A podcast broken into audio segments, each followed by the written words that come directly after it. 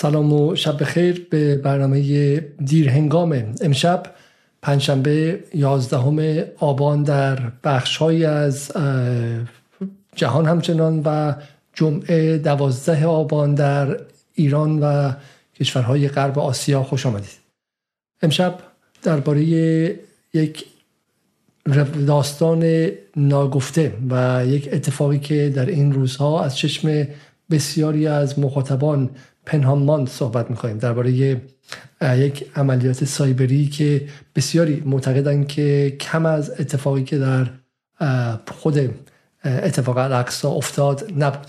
و وقتی شما به این سمت و اون سمت نگاه می‌کنید کمتر جایی از, از این داستان خبر می‌بینید و به نظر میاد که یک بلک آوت یا یک خاموشی خبری تمام ایار درباره موضوع در رسانه های بزرگ غربی جهان هستش.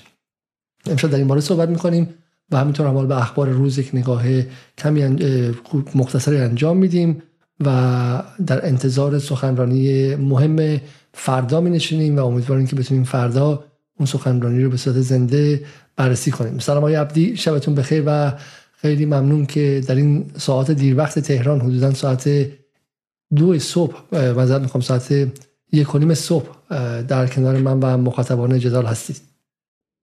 بسم الله الرحمن الرحیم. من هم خدمت شما و همه بینندگان عزیز و شنوندگان عزیز عرض سلام و ادب دارم. انشالله که گفتگوی خوبی رو داشته باشیم. بسیار خوب. حالا اگر از ما از برنامه ها از اخبار امروز شروع کنیم. ما عبدی و ببینیم که اصلا چه وضعی بوده. اول از همه امروز دوم نوامبر. سالگرد اعلامیه استعماری بالفور اعلامیه‌ای که در اون استعمار بریتانیا مجوز اشغال خاک فلسطین رو صادر کرد تا با تاسیس یک گیومه خانه ملی برای یهودیان اروپایی عرب منطقه را تحت کنترل خود درآوره و به سمت تشکیل کشور مجعول اسرائیل قدم مهمی برداره. تقریبا 106 سال از بالفور میگذره و امروز سالگرد بالفوره. به نظرتون اگر بالفور هم میدونستش اتفاق میفته این اعلامیه رو صادر می‌کرد یا اینکه تجدید نظر می‌کرد؟ دولت فعلی انگلستان در رفتارش تجدید نظر می‌کنه نسبت به اسرائیل بالفور این کارو می‌کنه خبر دوم. خبر مهمتری پارلمان بحرین خواستار توقف روابط اقتصادی با رژیم صهیونیستی و فراخوانده شدن سفیر بحرین از تلافیف و خروج سفیر رژیم صهیونیستی از منامه شده. این خبر رو چطور نگاه می‌کنه عبدی؟ بیشتر به نظرم آقای علیزاده تحت تاثیر فشار افکار عمومی در جهان عرب و خود کشور بحرینه. وگرنه بحرین در واقع در بین کشورهای یکی از تابع ترین و در حاکمیت ها رو در غرب آسیا داره و به شدت تابع حکومت عربستان محمد بن سلمان و در واقع ناوگان پنجم آمریکا در بحرین. دقیقا. و همینطور هم کشوری است که گفته می‌شد تا حدود 70 درصدش در خیابان ها خواهان اصلاحات نه تو تغییر نظام اصلاحات بودن. و و شما در غرب چیزی ازشون نمیشنید و اون سال حتی فرمول یک رو هم برگزار کردن. ولی برای حدود 100 هزار نفر در خیابان های ایران سال گذشته معتقد بودن که ایران باید از سازمان ملل اخراج شه و بهش کم بوده بود که خواهان حمله نظامی بهش بشن. 70 درصد جمعیت این در جمعیت دو سه میلیونی بحرین تظاهرات به 900 هزار نفر رسیده بود دیگه. درسته در اون اتفاقات موسوم به انقلاب عربی. خب بریم خبر بعدی. وزیر خارجه عمان هم اعلام کرد که از جامعه بین‌الملل می‌خواهیم تحقیقات خود را آغاز کرده و رژیم اسرائیل را به خاطر کشتار غیر نظامیان در غزه محاکمه کنه. جلوگیری از رسیدن کمک های بشردوستانه به ساکنان غزه به موجب قوانین بین‌المللی جرم عمان گفته و عمان ادامه داره که حمله نظامی اسرائیل دفاع از خود نیست و همه کشورها جنایت علیه غیر نظامیان را محکوم می‌کنند. این هم به نظر من خبر مهمی بودش. خب بریم سراغ خبر بعدی. من فقط بتونم این رو مستقیم بخونم. بله. خبر بعدی از ابو عبید است. سخنگوی گردانهای قسام اعلام کرد که رزمندگان مقاومت در عرض 48 ساعت گذشته توانستند معادل یک گردان تانک را منهدم کنند و باعث کشته شدن تعداد زیادی از نیروهای ارتش اسرائیل شوند. این رو چجوری شما بررسی می‌کنید شما تصویر چندانی ازش نمی‌بینیم و آن چیزی که میشنویم در رسانه ها بیشتر حرکت خیلی سریع نیروهای اسرائیلی در داخل ساختمان های شمال غزه است و اعلام اینکه اسرائیل به دروازه غزه رسیده و تصویری که در رسانه های غربی هست جوری پیروزی اسرائیل و به تدریج خورد شدن و در همچی شدن مقاومت حماس. اما این صحبت ابو رو شما چقدر واقعی می‌دونید و ببینید معیار سنجش ادعاهای اسرائیل برای ما مقاومت فلسطینه. اونها الان مدعی که مثلا من صبح می‌دیدم که می‌گفتن تا به یک کیلومتری ساحل غزه رسیدن. این در واقع چند یکی دو ساعت قبلا می‌گفتن تقریبا رسیدن.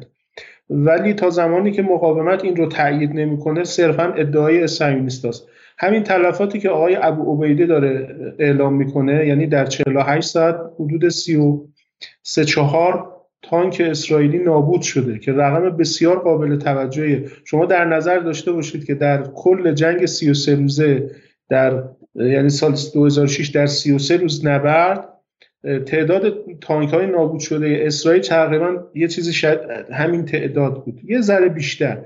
ولی شما می‌بینید در 48 ساعت 33 تانک اونم مرکاوا چهار که اون زمان هنوز فکر می‌کنم مرکاوا سه خدمت می‌کرد در ارتش اسرائیل و هنوز مرکاوا چهار زمزمش بود در حال ساخت هنوز وارد نشده بود. و الان این مرکاوا چهار نابود شده. خب روز چهارشنبه هم اگر یادتون باشه اسرائیلی اعلام کردن 18 تا نیروی ویژه تیپ گیواتی رو از دست دادن. خب تیپ گیواتی جزو چهار تیپ نخبه یا چهار تیپ ویژه زمینی اسرائیل تیپ گیواتیه تیپ بولانی تیپ ناخاله و تیپ چتربازان هستش. تیپ گیواتی تو بین این چهارتا در واقع ترین تیپ زمینی اسرائیل در جنگ های زرهی و جنگ های پیاده هستش. خب این تیپ در یک روز 18 تا تازه این 18 تایی رو دارن اعلام می‌کنن. قطعا تعداد بیشتر از این است ولی دارن 18 تاشو اعلام می‌کنن. اگر بخوام برای خودمون تقریب به ذهن بشه برای مخاطب داخلی شما اینو باید تقریبا ضرب در ده بکنید. میشن 180 تا کماندوی زبده مثلا کلاه سبزای ما یا تیپ مثلا تکاوران ما. یه چیز این رقم میشه که میگم اگر برای تقریبه بزنیم رقم بسیار قابل توجهیه و با این تلفاتی که اسرائیلیا دارن میدن و از اون ادعای پیشروی سریعی که دارن می‌کنن همخوان به نظر نمیاد. یعنی جور در نمیاد. بسیار حالا بریم سراغ فقط حواسم باشه که صدای شما بله بله. خب خبر پایان دو خبر دیگه. جان کربی سخنگوی شورای امنیت ملی کاخ سفید بار دیگه اعلام کرده که بار یادآوری کرد که دولت جو بایدن به دنبال آتش بس در غزه نیست و خواستار وقفه انسان دوستانه در جنگ شده. او در تعریف وقفه انسان دوستانه گفت چیزی که ما می‌خواهیم وقفه های موقت و موضعی در درگیری ها برای دستیابی به یک یا چند هدف معین است. یعنی چی وقفه انسان دوستانه؟ اینا بیشتر بوی در واقع تنفس مصنوعی به اسرائیل میده های علیزاده. کار ویژه دولت های غربی به خصوص آمریکا و ناتو در طول جنگ های عرب اسرائیل هم همیشه این بود که هر وقت طرف اسرائیلی تحت فشار قرار می گرفت تحت محاصره قرار می گرفت یا در موضع ضعف در میدان نبرد قرار می گرفت یک فشار رو می آوردن یک آتش بس موقت انجام می‌دادند و در فاصله آتش بس موقت اسرائیل رو تجهیز می‌کردن بازسازی می‌کردن.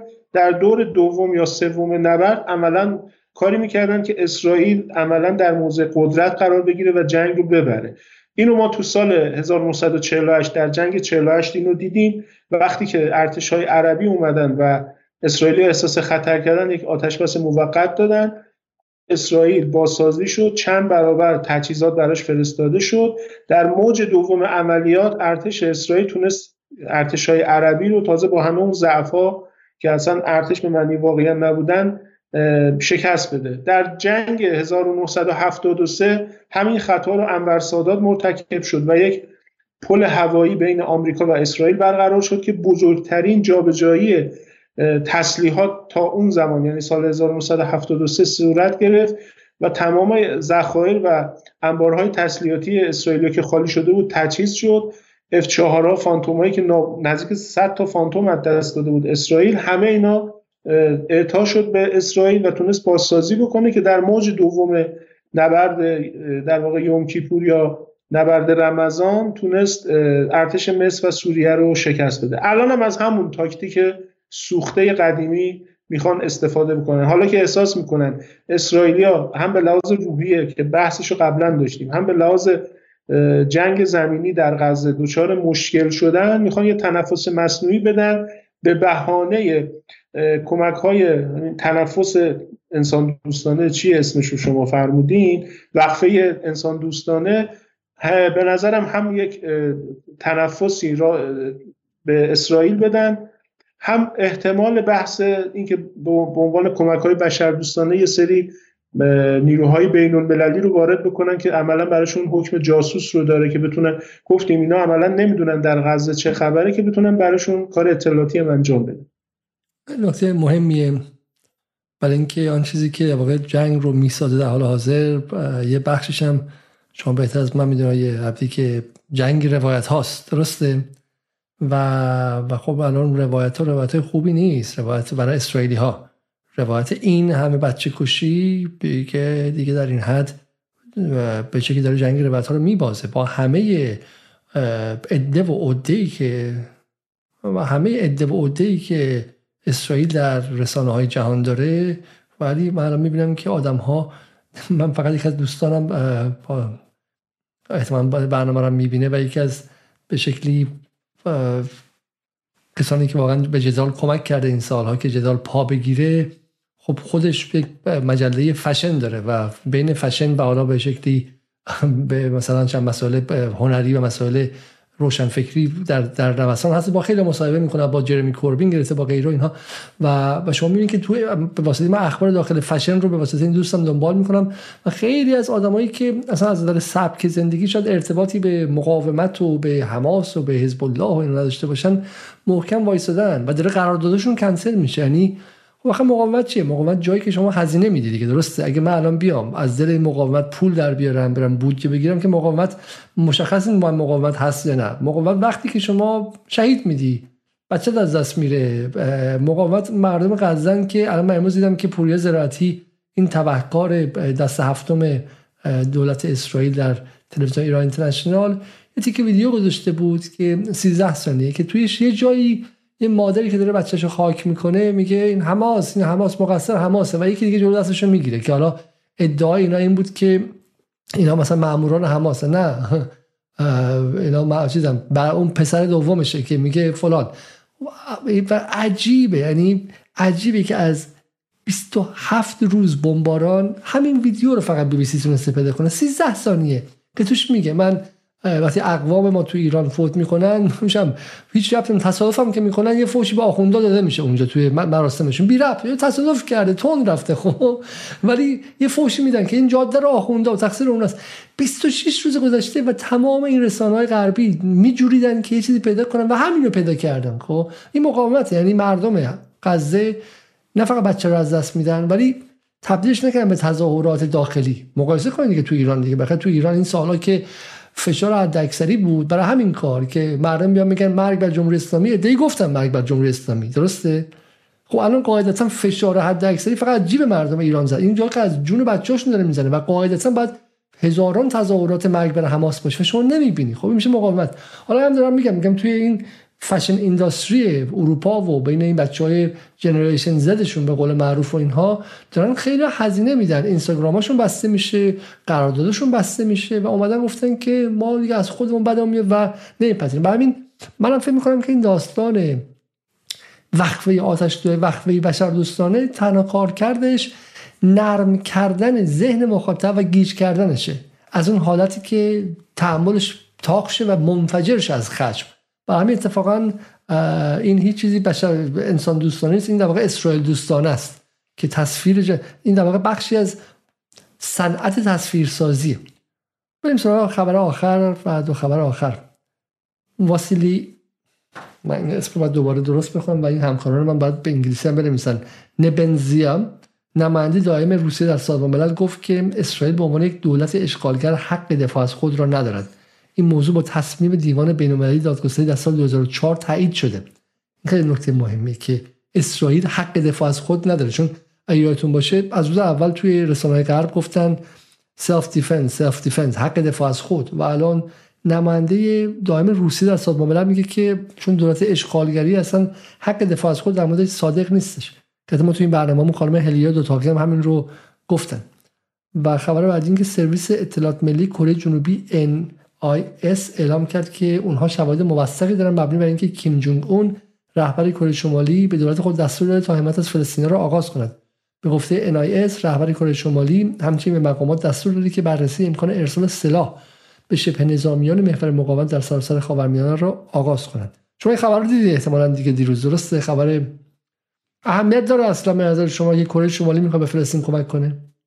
به نظر من می‌تونه این معنا رو داشته باشه که کره شمالی هم داره تحرک بیشتری نشون میده در مسیر اون جبهه شرقی که بحثش بارها بارها در جدال مطرح شده در مقابل نظم در واقع غربی که بعد از جنگ دوم جهانی و بعد از فروپاشی شوروی خیلی سفت و سختتر شد و عملا کره شمالی داره خودش رو به این محور به ویژه بخش اسلامیش یا در واقع اون چیزی که به نام محور مقاومت ازش یاد میشه داره نشون میده. حداقل این پیام رو داره به دنیا ارسال می‌کنه که در واقع من هم می‌خوام خودم رو به این محور بپیوندم بپیوندونم یا در واقع می‌خوام بهش نزدیک بشه به نظرم مهمترین معنایی که می‌تونه داشته باشه این هستش. بسیار ممنون. این خیلی که بحث مهمیه. سیگنال هایی که از پوتین هم میاد همینه. وقتی میگه کشورهای اسلامی و غرب آسیا دیگه. و داره اون هم میگه که من دارم جابجا میشم. و این جابجایی ها حالا در چین شاید اونقدر واضح نیستش ولی کره شمالی خب این کمکش به فلسطین اینه که آمریکا در اون دریا مشغول کنه درسته؟ و دست آمریکا زیر ساتوره. چون الان اسرائیل خب خیلی واضحه. میگه من نیستم با من طرف نیستیم من همیشه گفتم مثال مثال اون تاماجریه اون سگ کوچیکه میگه با اون سگ بزرگی طرفی. و این ورم میگه که ببین سگ بزرگم فقط با محور مقاومت به تنهایی طرف نیستش. با چین با روسیه با کره شمالی تو ونزوئلا. و این اتفاق اتفاق مهم است این دست همه روی ماش است. خب بریم سراغ بحث امشب آقای عبدی. منم یه خبر اضافه کنم بریم سراغ بحثمون. منم یه خبری تقریبا همین شاید یک ساعت پیش شنیدم که آمریکایی‌ها اعلام کردن که تقریبا یک در واقع دو اسکادران اسرائیلی به استعداد تقریبا 36 فروند از جنگنده های F-16, F-15 و F-35 اسرائیلی دائم در جنوب سرزمین های اشغالی یعنی سمت ایلات دائم در پروازن به دلیل حراس از ورود موشک ها و پهپادهای های انتحاری انصارالله. و عملا انصارالله موفق شده که بخشی قابل توجهی از نیروی هوایی اسرائیل رو در جنوب مشغول نگه داره و به جای اینکه مشغول بمباران مردم مظلوم غزه باشن نگران ورود موشک های انصارالله باشن. من تقریبا سه چهار ساعت پیش خبر شنیدم که منابع مصری یا رسانه های مصری اعلام کردن صدای شنیده شدن انفجارهایی در ایلات به گوش رسیده و 36 فروند رو ما باید اینجور در نظر بگیریم. اگر از چیزی حدود 400 فروند جنگنده بمب های اسرائیلی که انواع مختلفی داره F-15 F-16 و F-35 از این تعداد که همش آماده عملیات نیست. یه چیزی حدود مثلا بین 150 تا 200 داشت در حالت الان اسکرامبل قرار داره یعنی آماده پرواز هستن. از بین اینا 36 فروند فقط در جنوب دائم در آسمان جنوب باشن به نظر من بسیار قابل توجه و نشون میده که انصارالله چقدر باعث حراس اسرائیلیا شده. از اون طرفم بخش قابل توجه یه چیزی حدود 60 هزار نفر از این آوارای اسرائیلی که از سمت غزه اینا آواره شدن و آوردن در ایلات جا دادن. خود جا دادن اینا در ایلات یه معضلیه. الان تامین امنیت اینا. از دست موشک ها و پهپادهای انتحاری انصارالله خودش داستانیه که نگرانی اسرائیلیا رو قطعا مضاعف می‌کنه. من دلم نمیاد قبل از رفتن الان شما اینجا اخبار نگاه می‌کردم یه چیزی نشون ندم واقعا واقعا دیدنیه. حالا به برنامه ما نمی‌خوره ولی تا دوستان بیان و لایک کنن چون 2165 نفر دارن برنامه رو می‌بینن ولی فقط 450 نفر لایک کردن و ما برنامه رو دیگه اینقدر دیر اعلام کردیم خیلی جامعه اعلام نکردیم دیگه عملا. همین لایک شما تنها کمک ماست و اینقدر دیگه دیر وقتی که آیا عبدی با با ده با به با چوبکوی چشمشون باز نگه میده ساعت دو صبح تهرانه. خب همین حداقل کاری کنید که این برنامه دیده شه. بریم اینجا این خبر رو ببینید. این عالیه. میگه بالا میگه سازمان ملل میگه چهار مؤسسه احداثی آن در غزه مورد حمله قرار گرفته. جمله این نیستش که چند تا مثلا چند 400 تا آدم بیگناه نابود شدن. عکس آدم هم نیستش. یه دونه عکس بی خونسایی از یک جایی که خرابش هم معلوم نیستش. درسته؟ پایینش عالیه. خبر داده میگه که نصرالله شیخ وابسته به ایران که لبنان رو در مشتش گرفت. بعد میگه حمله به جنوب غزه. بی بی سی صحت حملات به مناطق امن رو تعیین می‌کند. این این خیلی عالیه. یعنی بی بی سی هم تایید می‌کنه که به جای اینکه بگه اسرائیل مرتکب جنایات جنگی شده. میگه که بی بی سی صحت عملیات رو حملات به مناطق امن رو تایید می‌کنند این چقدر به این میگن بیشرفی مستتر و ظریف. بغلش میگه درخواست تحقیق مستقل درباره جان باختن آرمیتا گراوند همزمان با ریاست ایران بر مجمع اجتماعی شورای حقوق بشر. درخواست تحقیق مستقل درباره جان باختن آرمیتا گراوند همونقدر هست که 400 نفر پریروز توی جبالیه کشته شدن. 400 نفر در اردوگاه پناهندگان سازمان ملل کشته شدن و سازمان ملل گفت احتمالا جنایت جنگی رخ داده. خب و اینجوری خبر رو میدم بیرون. من فقط یه چیز به شما نشون بدم و دیگه من شما رو از این داستان رسانه‌ای رها می‌کنم میره. خب ببین شما اینجا رو خبرها رو میرم پایین. خب خبرها میرم پایین. حتی اونجایی که در مورد غزه میگه مجروحان و غیره میگه انسانیتی توش نیست. اکثر شما ببینید. خب خبر به این شکل شما رو نابود می‌کنه. چهار مدرسه احداثی از بین رفته خب؟ اما اینجا رو ببینید. تظاهرات برای آزادی گروگان ها درسته؟ ببینید که چه انسانیتی توش هست. ببینید چه تصاویر کلوزاپی از رنج این انسان ها و غمی که برای دوستانشون دارن. خب بالاخره انسان انسانه دیگه. حالا اینا به شکلی برای دوستاشون که گروگان گرفته شدن اونجا اسیر گرفته شدن غمگینن. خب همین دوربین مثلا از انسان زدایی از انسان ها حمایت نمی‌خوام بگین اصلا اسرائیلی ها سگن. نه همون چیزی که اسرائیل در مورد عرب میگنه. اینا به انسانن با ایدولوژی که اجازه میده انسان دیگر رو بکشن. خب و همین اینا وقتی کسی از دست میدن خوبه. میگه هیتلر با گربش خیلی مهربون بوده. خب گوبلز عاشق بچه ها بوده. اون یکی فلان. ما این خبرها میشه ولی به این بی بی سی ببینید به اینها که می‌رسه خب چه تصاویری نشون میده؟ چه تصاویری نشون میده؟ و بعدا از اون ور درباره فلسطین هیچه. همین اینجا جنگ رسانی به واسطه انتخاب تصاویر اتفاق میفته خب؟ و انتخاب تیترها. و همینه که بی بی سی فرابر دالگاه میگه من بیطرف هر دو خبر رو دادم. درسته؟ چیزی نگفتم که. و تو این دو خبر یکیش احساسات شما رو برمیانگیزه یکی دیگه مثلا این مرد جوان عرب عصبانی خب؟ چرا بعد به مرد جوان عرب منو مثلا چم ناراحت کنه و غیره؟ و همینه که مراقب باشید که مراقب باشید که این تصاویر اصل قضیه در جنگ چیزهایی که ما می‌بینیم. درسته؟ و همین برگردیم به روزهای اول. به روزهای اول که چقدر از درد و رنج خانواده های اسرائیلی نشون می‌دادن و گریه کردن هاشون اونایی که بچه از دست بودن. یه من نکته رو بگم خدمت شما راجع این خانم آرمیتا گراوند که به رحمت خدا رفت. خب شما بهتر از من می‌دونید. علیرغم سعی کوششی شد که این رو یک جور قتل یک جور مرگ در واقع عمدی نشون بدن. هیچ سند و مدرکی پیدا نشد که دلالت بر این داشته باشه.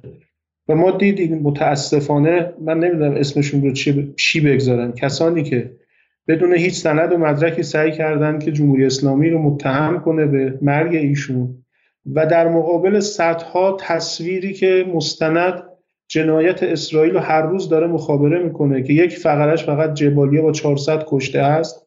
عملا تمام این رو نادیده می‌گیرن به بهانه مرگ امثال آرمیتا گراوندها که میگم هیچ سند و مدرکی در اثبات ادعای خودشون ندارن که رو بکنن. و آدم نمی‌دونه اسم این بگم بگیم الیت جامعه بگیم سلبریتی بگیم نمی‌دونم اسمشون رو چی می‌ذاریم.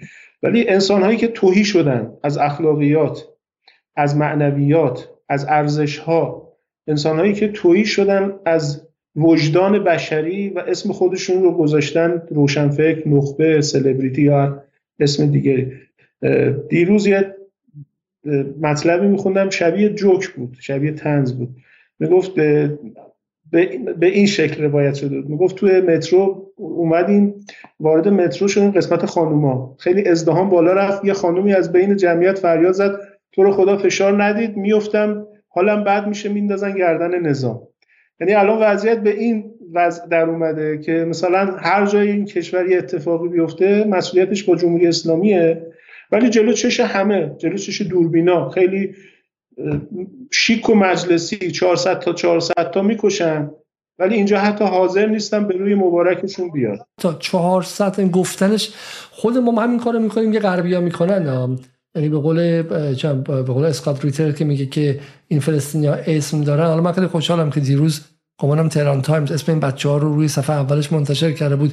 اینا اسم دارن. اینا 400 تا نیستن. اینا عبدالله هن مریم هن لیلان فاطمه اینا اسم دارن و همین که ما میگیم 100 تا 200 تا 400 تا یعنی همین که موفق شدن که اینا رو از به عدد تبدیل کنن و عادی سازی کنن این تا یه حدی واقعا ترسناکه.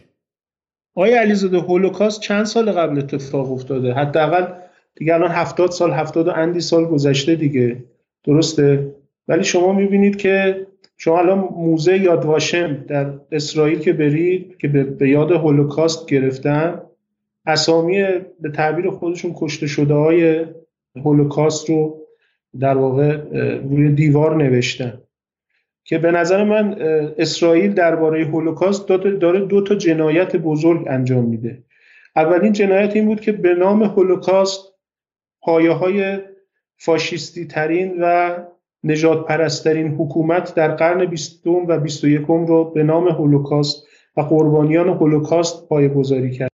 و دومین جنایت این هستش که به نام قربانیان هولوکاست کسانی که در آشویتس یا داخاو و دیگر جاها.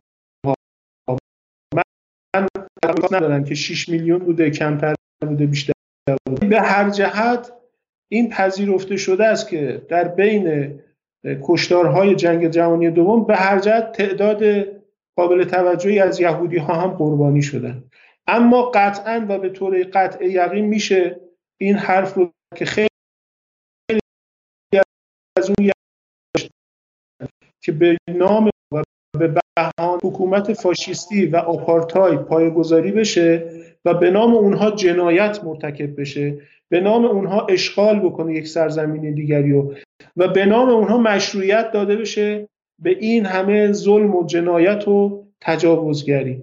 و اسرائیل عملا دو تا جنایت انجام میده. یک جنایت پایگذاری همچین حکومتیه و جنایت دوم این که تمام اینها داره به نام قربانیانی صورت می‌گیره که خودشون قربانی همین وضعیت در جنگ دوم جهانی بودن. من قبلا هم خدمت شما گفتم بازم تاکید می‌کنم. وضعیت امروز غزه دقیقا شبیه وضعیت گتوی ورشو در سال 1942 هستش. زمانی که ارتش آلمان وارد ورشو شد و می‌خواست گتوی ورشو تصرف کنه و یهودی های توی ورشو چاره مقاومت نداشتن و مقاومت هم کردن. تا اونجا که می‌تونستن. ولی در نهایت به هر جهت شکست خوردن و اونجا پاکسازی شد.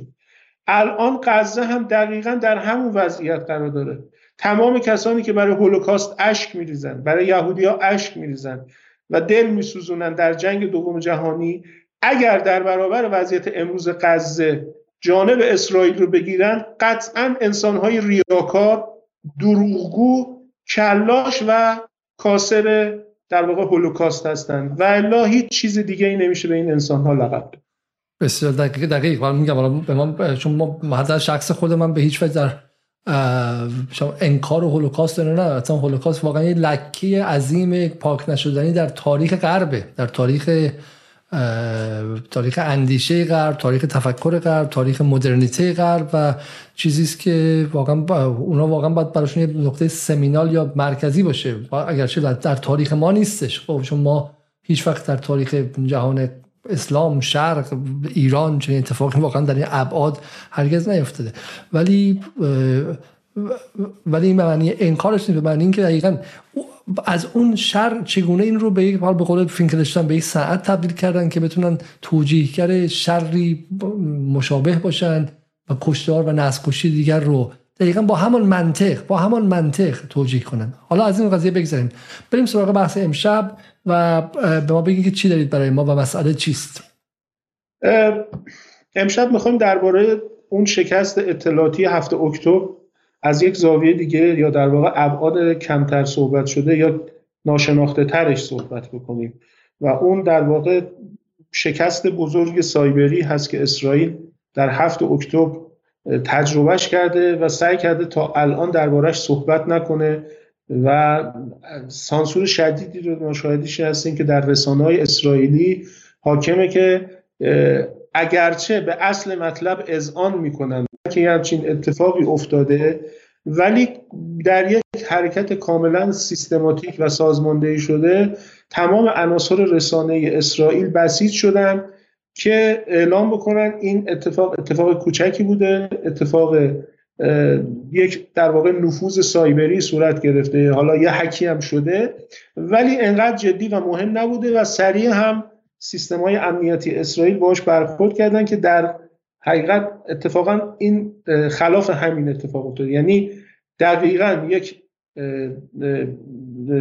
شکست بزرگ سایبری بوده برای اسرائیل و می‌تونیم با زرس قاطع بگیم بزرگترین شکست سایبری تاریخ اسرائیل در روز هفته اکتبر رقم خورده و حتی می‌تونیم اگر یه خورده بیشتر به ابعاد ماجرا بپردازیم ادعا بکنیم بزرگترین شکست سایبری در قرن بیستم و بیست تا الان رقم خورده. یعنی این اتفاقی که افتاده برای هیچ کشور و دولتی و برای هیچ سیستم اطلاعاتی و امنیتی شکست و فضاحتی به این ابعاد و بزرگی تا حالا به وقوع من برای اینکه صحبت خودم رو شروع بکنم از یک داستان شروع می‌کنم در واقع. یا داستان به معنی یک اتفاق واقعی نه یک اتفاق تخیلی. دوستان می‌دونن سال 2018 در واقع در 11 بهمن سال 1397 اگر درست تاریخ درست گفته باشم خب ما ماجرای سرقت اسناد هسته ایران رو داشتیم در شوراباد که بعدش چند ماه ما اون شاهد اون شعاف بزرگ نتانیاهو بودیم در مقر کریا. مقر وزارت جنگ اسرائیل که اعلام کرد پنجاه هزار سند از اسناد هسته ایران به سرقت رفته. یه بخشش در قالب زونکمه و یه بخشش هم در قالب دی هایی که اونجا به نمایش گذاشته شد. خب دوستان یادشونه که چقدر سعی شد این پروپاگاندا بشه تبلیغ بشه بزرگ نمایی بشه و اطلاعات شهید فخری زادم اونجا اعلام شد. آماد و چهره کلیدی پروژه آماد که شهید فخری زاده من یادم هست که تقریبا به فاصله یک سال بعد از این ماجرا خانم که برنامه معروف شبکه دوازده تلویزیون اسرائیل هست یک برنامه داره معروفه در اسرائیل به نام اوفدا به معنی واقعیت. یک ویژه برنامه ساخت برای آقای تامیر پاردو که بعد از داگان شد رئیس موساد آقای پاردو. که بعد از پاردو هم آقای یوسی کوهن اومد. پاردو از 2011 تا 2016 رئیس موساد بود. این مصاحبه بعد از بازنشستگیش بود. خانم دایان درباره در واقع سوابق ایشون و دوره ریاستش بر موساد باش صحبت می‌کرد. در لابلای صحبتش از آقای پاردو نظر خواست درباره سرقت اسناد هسته ایران و شعافی که آقای نتانیاهو برگزار کرد. من می‌خوام نقطه آغاز بحث رو از اینجا شروع کنم تا برسیم به بحثی که می‌خوایم بهش بپردازیم. خب می‌دونید پاردو از نظر من جزو اوغلای رژیم صهیونیستیه. یعنی در بین سران رژیم صهیونیستی که عموما همشون در واقع نجات پرستن اشغالگرن در اینها تردیدی نداریم تروریستن سوابق تروریستی داریم. پاردو هم مثل همه این هست اما پاردو یه اقلانیتی داره که این اقلانیت شما در نتانیاهو در بنگویر در اسموتریچ در چهرهایی مثل اینا نمی‌بینید و پاردو اولین کسی بود که در سال 2014 از مسئله به نام جنگ داخلی در اسرائیل صحبت کرد. یعنی از احتمال وقوع جنگ داخلی در اسرائیل. اون موقع این, حرف، این مدل حرف زدن خیلی تازه بود. یعنی خیلی عجیب بود کسی بیاد بگه اسرائیل در آینده دچار جنگ داخلی میشه. ولی پاردو اول که اینو فهمید و اعلام کرد. با صراحت هم. خانم دایانا ایلان دایان پرسید نظرت راجع به سرقت اسناد اتمی ایران چیه؟ پاردو یک جوابی داد که امروز فکر می‌کنم اون جواب محقق شده. و اون هم این بود. گفت من اگر بودم این کار رو نمی‌کردم. یعنی اجازه نمی‌دادم نتانیاهو همچین شوافی برگزار کنه. ازش پرسید چرا؟ گفت به دو دلیل. یک ماهیت موساد ماهیت پنهانکاری و اقدامات مخفی, مخفی هستش. و این هیچ تناسبی با شوهای تلویزیونی و نمایش های تبلیغاتی که نتانیاهو برگزار می‌کنه نداره. و آسیب می‌زنه به ماهیت کار موساد. من اگر جای آقای کوهن بودم اجازه این کار رو نمی‌دادم. عملا یک نقدی هم به کوهن وارد کرد. دومین جوابی که داد این بود. گفت ما با این کارمون عملا داریم با یک نمایش تبلیغاتی سعی می‌کنیم دشمنمون رو تحقیر بکنیم و عملا دشمنمون رو ضعیف نشون بدیم. اما نمی‌دونیم با این کارمون باعث برانگیخته شدن حس انتقام و کینه ورزی دشمن نسبت به خودمون میشیم و این خیلی خطرناکه. ما اگر جنگ رو از یک فضای معقول و کنترل شده ببریم در یک فضایی که اجازه بدیم حس انتقام و در واقع حس کینه دشمن برانگیخته بشه خیلی خطرناک میشه و از اون فضای اقلانی بیرون میاد یعنی از یک فضای کنترل شده. و ما داریم تو این مسیر حرکت می‌کنیم و این رو ازش داریم قفلت می‌کنیم که همونقدر که ما توانایی داریم در ضربه زدن به ایران ایران هم در جای خودش حتما توانمندی هایی برای ضربه زدن به ما داره و ما داریم از این قفلت می‌کنیم. ما الان داریم ایرانی ها رو تحقیر می‌کنیم کوچک نشون میدیم توانمندی هاشون رو ضعیف نشون میدیم. اما از این داریم فرار می‌کنیم که اگر ما امروز پیروز شدیم روزی هم خواهد آمد که ایرانی ها بتونن به ما ضربه بزنن. و من از اون روز میترسم و از اون روز نگرانم که این اتفاق رقم بکنه او وقتی داره اینجا از ایران نام می‌بره منظورش ایران و محور مقاومته. یعنی فقط ایران رو نمی‌بینه. حزب الله هم می‌بینه حماس هم می‌بینه هشت و شعبیر هم می‌بینه انصار الله هم می‌بینه. و امروز اون اتفاقی که تامیر پاردو نگرانش بود به وقوع پیوست آقای علیزاده. اون تحقیری که سعی می‌کردن اون تغییری که نتانیاهو سعی می‌کرد نسبت به ایران داشته باشه اون تغییری که کوهن می‌خواست نسبت به ایران نشون بده. بعد از ماجرای سرقت اسناد خب ماجرای انفجار نتنز رو داشتیم اگر خاطرتون باشه. شهادت حاج قاسم سلیمانی رو داشتیم. شهادت شهید فخری زاده رو داشتیم و اتفاقات دیگری که افتاد. و شما دیدید که در روز هفته تو عملا اسرائیل سیلی خورده که هنوز نتونسته از جاش بلند بشه. علاوه بر وجوه نظامیش در واقع اطلاعاتی خودش یک شکست بر اسرائیل بوده.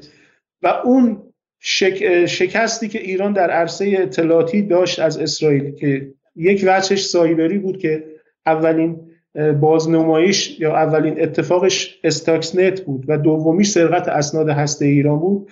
امروز در واقع محور مقاومت و نه فقط ایران محور مقاومت در مجموع اون رو نه تنها جبران کرده که به مراتب ضربه سهمگینتر و بزرگتر به اسرائیل وارد کرده که حالا انشالله سعی می‌کنم تو مسیر گفتگو بیشتر توضیحش بدم برای مخاطبین و مخاطبین بیشتر بدونن چه اتفاقی افتاد خب حالا چون خیلی وقتا میگن که ایرانی ها درباره قدرت سایبریشون قلوف می‌کنن و اصلا قابل مقایسه نیستش یه قدرت سایبری محدودی دارن که احتمالا از روسا گرفتن و اونم مال خودشون نیست و غیره. با اشاره به توان ایران که مثلا شم از تکنولوژی با غرب قابل مقایسه میگم ایران پراید می‌سازه چطور قدرت سایبری داره. همین ما بگین چه مستنداتی هست که اولا که این حک اتفاق افتاده. و بریم روی داستان این حک شما چرا معتقدین؟ جمله چی گفتین که ضربه ای به ساختار اطلاعاتی اسرائیل بود به همون شدت ضربه الاقصا. درسته؟ این خب خیلی ادعای سنگینی آیا؟ اول اگر اجازه بدید اون توییتی که خدمت شما فرستادم که یک پیجی در توییت به نام SR SRX Patriot اگر اشتباه نکنم. توییتی که برای شما فرستادم رو ببینیم که اونجا دقیقا از همین تعبیر استفاده کرده. ببینید دقیقا چه تعبیری داره استفاده می‌کنه؟ Largest hack operation in history.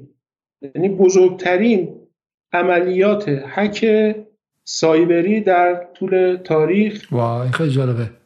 میگه میگه largest hack operation in history infiltrates email servers of multi-billion dollar security agency threatening to expose names of top secret Israeli officers باور نکردنیه میگه که بزرگترین عملیات هک در تاریخ سرورهای ایمیل شرکت های امنیتی چند میلیارد دلاری رو بهشون نفوذ می‌کنه و تهدید می‌کنه که اسم افسرهای عالی رتبه جاسوسی اسرائیل رو افشا کنه with threat of exposing their tactics in war crimes و با با تهدید به آشکار کردن تاکتیک های اونها در جنایات جنگی. حالا بریم پایینش رو ببینیم ادامش خب میگه بیشتر از 75 هزار کارکنان قیصر are set to walk off the job Wednesday morning putting the largest healthcare strike US history in motion. این یه خبر دیگه است. مثلا می‌خوام. این در توییت دیگری است. خب؟ این در مورد بحث قیصره. خب؟ این میگه که بزرگترین هک تاریخه. ماجرا چی؟ می‌خوام بخش از این فیلم رو ببینیم با هم دیگه. البته این فیلم رو متاسفانه به خاطر موسیقی پشتش و دوستانم کمک نکردم. ازشون خواستم که برای من صدای پشتش رو در بیارن. ولی ما می‌تونیم تکاش رو بشنویم گمانم. اگر من اشتباه نکرده باشم. بله بله. این فیلمی که از چه گروهی اسم این کسی که هک رو انجام داده؟ در واقع اسمی که براش انتخاب کردن گذاشتن بیبی لینوکس. یعنی از روی خود اسم نتانیاهو هم انتخاب کردن. توی رسانه هم با همین اسم ازش یاد شده. که در دو کانال در واقع کارما و انانیموس اطلاعات استخراج رو به مردم نمایش گذاشته حالا من صدا رو به خاطر موسیقی مجبور شدم که حذف کنم ولی در اینجا میگه که من از ابتدا برای شما بخونم. خب میگه که we have the largest hack operation in the country in the century. ما بزرگترین عملیات هک قرن رو انجام دادیم versus the most demanding secret service در مقابل یکی از پرمتقاضی ترین سیستم های جاسوسی در جهان. که میلیاردها دلار روی سر... امنیتش سرمایه گذاری کرده. خب. میگه که our operation shows that the uh, dictator just know how to kill child patients and innocent people. اطلاعات ما عملیات ما نشون میده که دیکتاتورها فقط بلدن که بچه های مریض رو بکشن و مردم بیگناه رو. میگه که, میگه که همه اطلاعات درباره موساد آیدی بیش از 50 پوند نمیارزه. امروز به همه جهان می‌خوام اطلاعاتی که از رژیم صهیونیستی دست آوردیم رو منتقل کنیم و بعد وارد اینجا میشه و بخش از این اطلاعات رو نشون میده. خب این اطلاعات چی بوده؟ آیا عبدی. من یک لحظه آیا عبدی رو از دست دادم و تا آیا عبدی برگرده. آیا عبدی اطلاعات چی بوده؟ ببینید این اطلاعات شامل سه دسته اطلاعات اطلاعات نیروهای مسلح اسرائیل یا IDF اصطلاحا بهش میگن. اطلاعات سازمان امنیت داخلی اسرائیل شابال و اطلاعات سرویس اطلاعات خارجی اسرائیل این تصویری که الان شما دارید می‌بینید پیام های رد و بدل شده بین یکی از جواسیس اسرائیل در لبنان با افسر رابطش در موساد که از طریق حکی که صورت گرفته پیام های رد و بدل شده بین اینها در ایمیل کاملا جز اطلاعات استخراج شده است. از جمله کارهایی که صورت گرفته اولا حجم اطلاعات استخراج شده فوق العاده وحشتناکه. چیزی حدود 11 ترابایت اطلاعات و سند یعنی در قالب PDF استخراج شده. 11 ترابایت در واقع سند حجم بسیار عظیمی رو شامل میشه که این 11 ترابایت شامل اطلاعات نیروهای مسلح سازمان امنیت و موساد هست. در بخش اطلاعات ارتش اطلاعات پرسونلیه یعنی یگانها فرماندهانشون افسرانشون و سربازان و نیروهای احتیاط با مشخصات کامل. هم از آدرس شماره تلفن پست الکترونیک و اطلاعاتی که مربوط به اون در سامانه های نظامی اسرائیل ثبت شده. سازمان امنیت شامل افسران این سازمان نیروهای سازمان امنیت و شبکه منابع و عوامل اونها در داخل فلسطین و اطلاعات موساد شامل سرویس در واقع افسران اطلاعاتی و نیروهای کادر موساد به انضمام شبکه منابع اینها و شبکه منابع اینها در تمام منطقه غرب آسیا هم از سوریه، لبنان، عراق، ایران، مصر و حتی فراتر از اون در بین کشورهای دیگه. که البته خود این ماجرا نشون میده که حجم اطلاعات استخراج شده و داده های دریافت شده نشون میده حداقل یک سال گروه تونسته بوده در این نفوذ بکنه. یک سال داخل اینا بوده و بعد از یک سال فعالیت در بین اینها این اطلاعات استخراج شده. میشه آقای علیزاده اینطور تحلیل کرد که یکی از عوامل موفقیت حماس در روز هفته اکتبر در واقع بر اساس همین اطلاعات بوده. یعنی بر اساس دیشب گزارشی رو شبکه 14 اسرائیل رفت که اونجا اعلام کرده بود که نیروهای حماس روز هفته اکتبر وقتی حمله کردن به شهرک های اسرائیلی با اطلاعات بسیار دقیق راجع به نیروهای نظامی اسرائیل ساکن این شهرک ها وارد شهرک شدن. اونها آدرس دقیق افسران اسرائیلی و حتی افسران ارشد اطلاعاتی و امنیتی و نظامی اسرائیل داشتن. و می‌دونستن کدوم افسر با چه درجه و چه جایگاهی کجای شهرک زندگی می‌کرده و تیمهاشون رو سراغ اونها فرستاده بودن.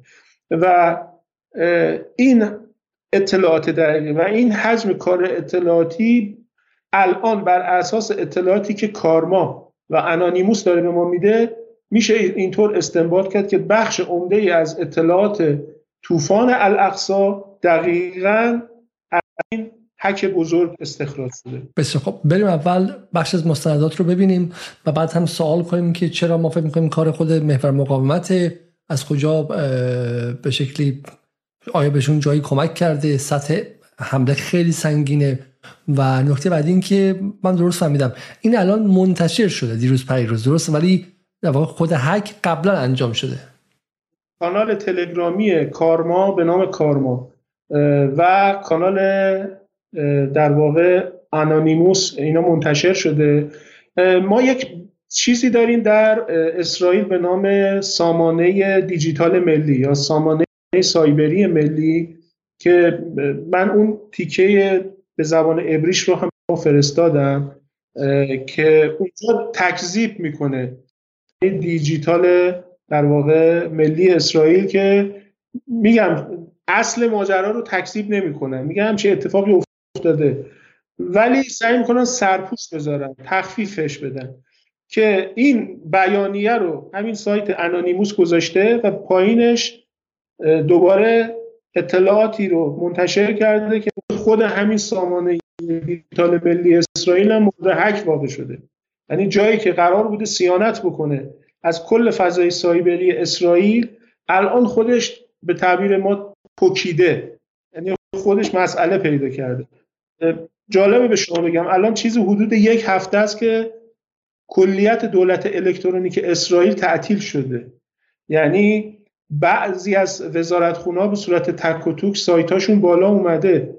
ولی کل شبکه دولت الکترونیک الان خوابیده و نتونستن بعد از این مدت بتونن این رو احیاش بکنن و بالا بیارن و بتونن فعالش بکنن. و این اتفاق اتفاقیه که رونن برگمن هم در گزارش خودش در نیویورک تایمز بهش اشاره کرده. اونها سعی کردن این رو ببرن به سمت روسها.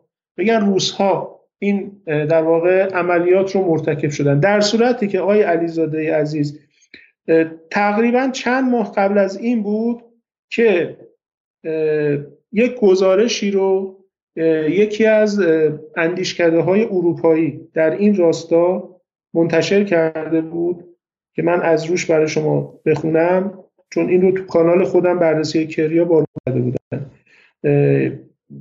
اگر اجازه بدید من حالا شما اونو پیدا کنید من اگر اجازه بدید من اشاره کنم به مقاله رونن برگمن متخصص برجسته نویسنده کتاب برخیز و زودتر به در نیویورک تایمز که همونم این مقاله دیروز.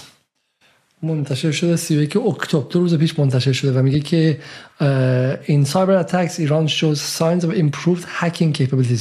در عملیات سایبر اتک ایران به شکلی نشانه های از بهبود قدرت حک کردنش نشون میده.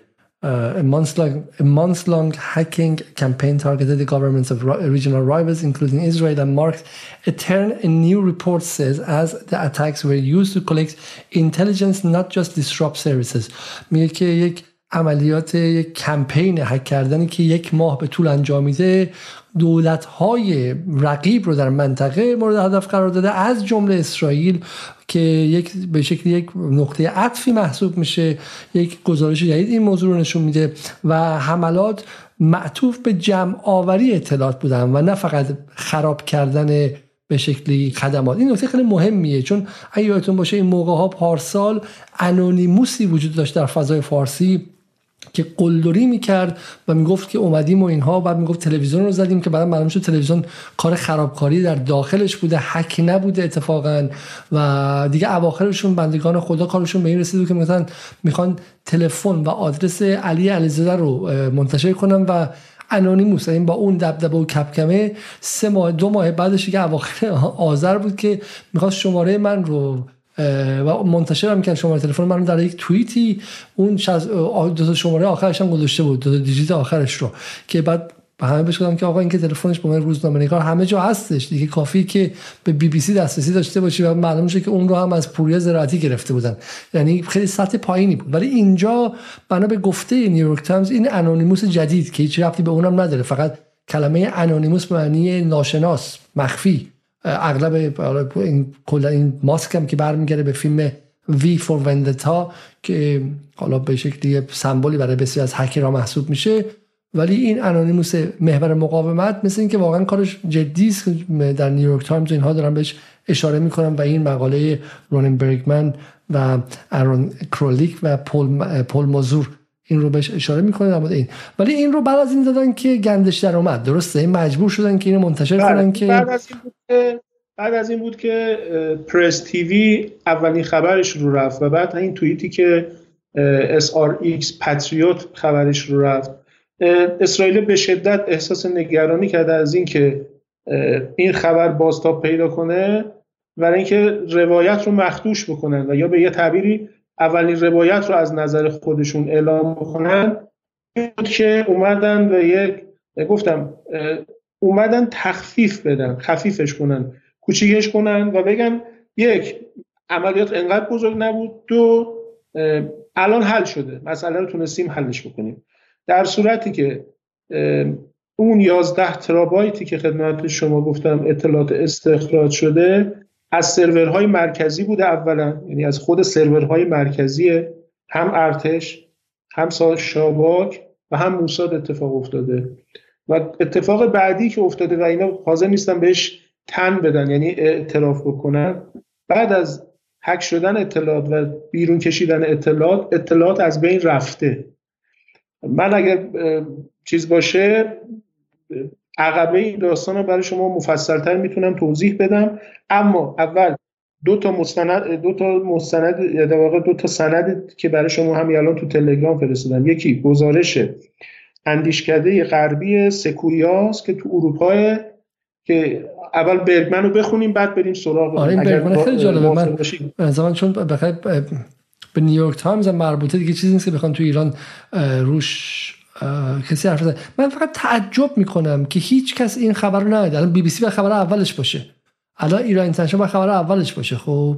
و اینکه این چیزی که اینجا رو گفته میشه. متاسفانه بازخورد پیدا نکرده. یعنی در خود ایران حتی رسانه ایران حتی همین مطالب برگمن و اینها رو مورد توجه متاسفانه قرار ندادن. خیلی عجیبه. برای اینکه من الان خود منم الان تازه دارم برگمن رو دوباره نگاه می‌کنم.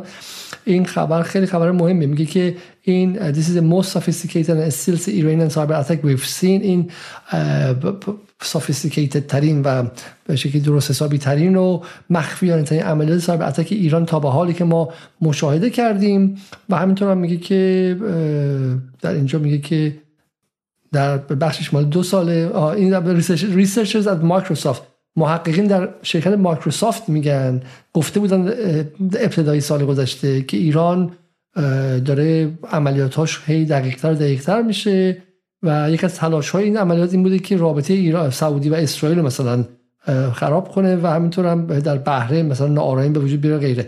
از این چیزها. ولی این به نظر میاد که میگه the attackers were able to ex uh, filtrate a big amount exfiltrate big amount of data on notice for the long period of time.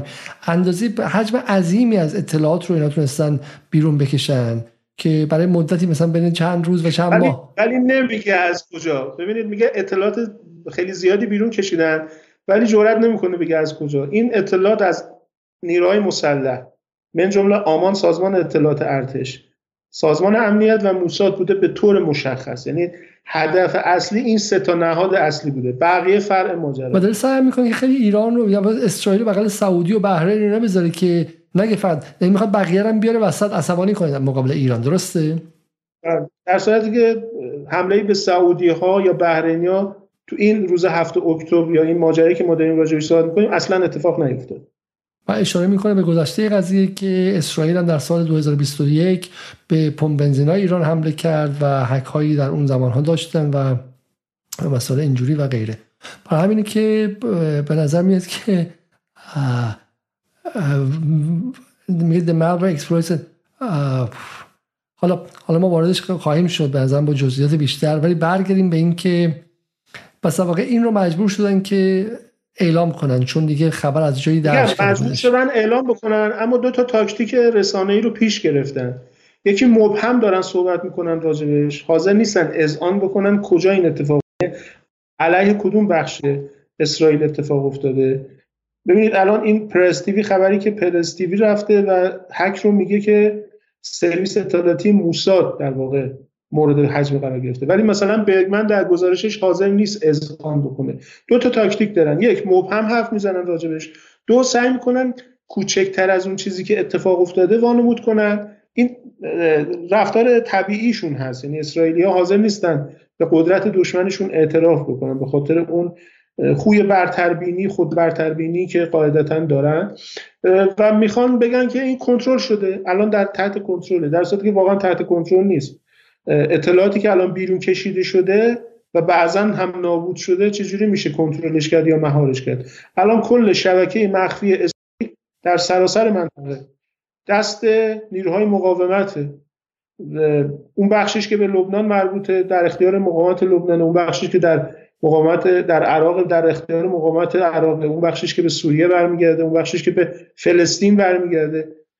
الان دیگه اصلا یعنی مسئله فقط روز هفته اکتبر و طوفان الاقصا نیست. یک طوفان سایبری پدید اومده که اسرائیلیا از گسترده شدنش و فراگیر شدنش و انتشار اون به شدت واهمه دارن. و الان این دوتا کانال به صورت قطره چکانی شروع کردن بخشی از اطلاعات رو خورد خورد دارن بیرون میدن. من به شما داشتم اشاره می‌کردم گزارشی رو داشتیم در اندیشکده سکویا که مال سال 2023 یعنی بسیار جدید هم آه بله همین چیزی که دارید شما الان نشون می‌دید. ببینید وارد سرورها دارن میشن و راحت به تمام اطلاعات دسترسی دارن. ایمیل ها راحت در اختیارشونه.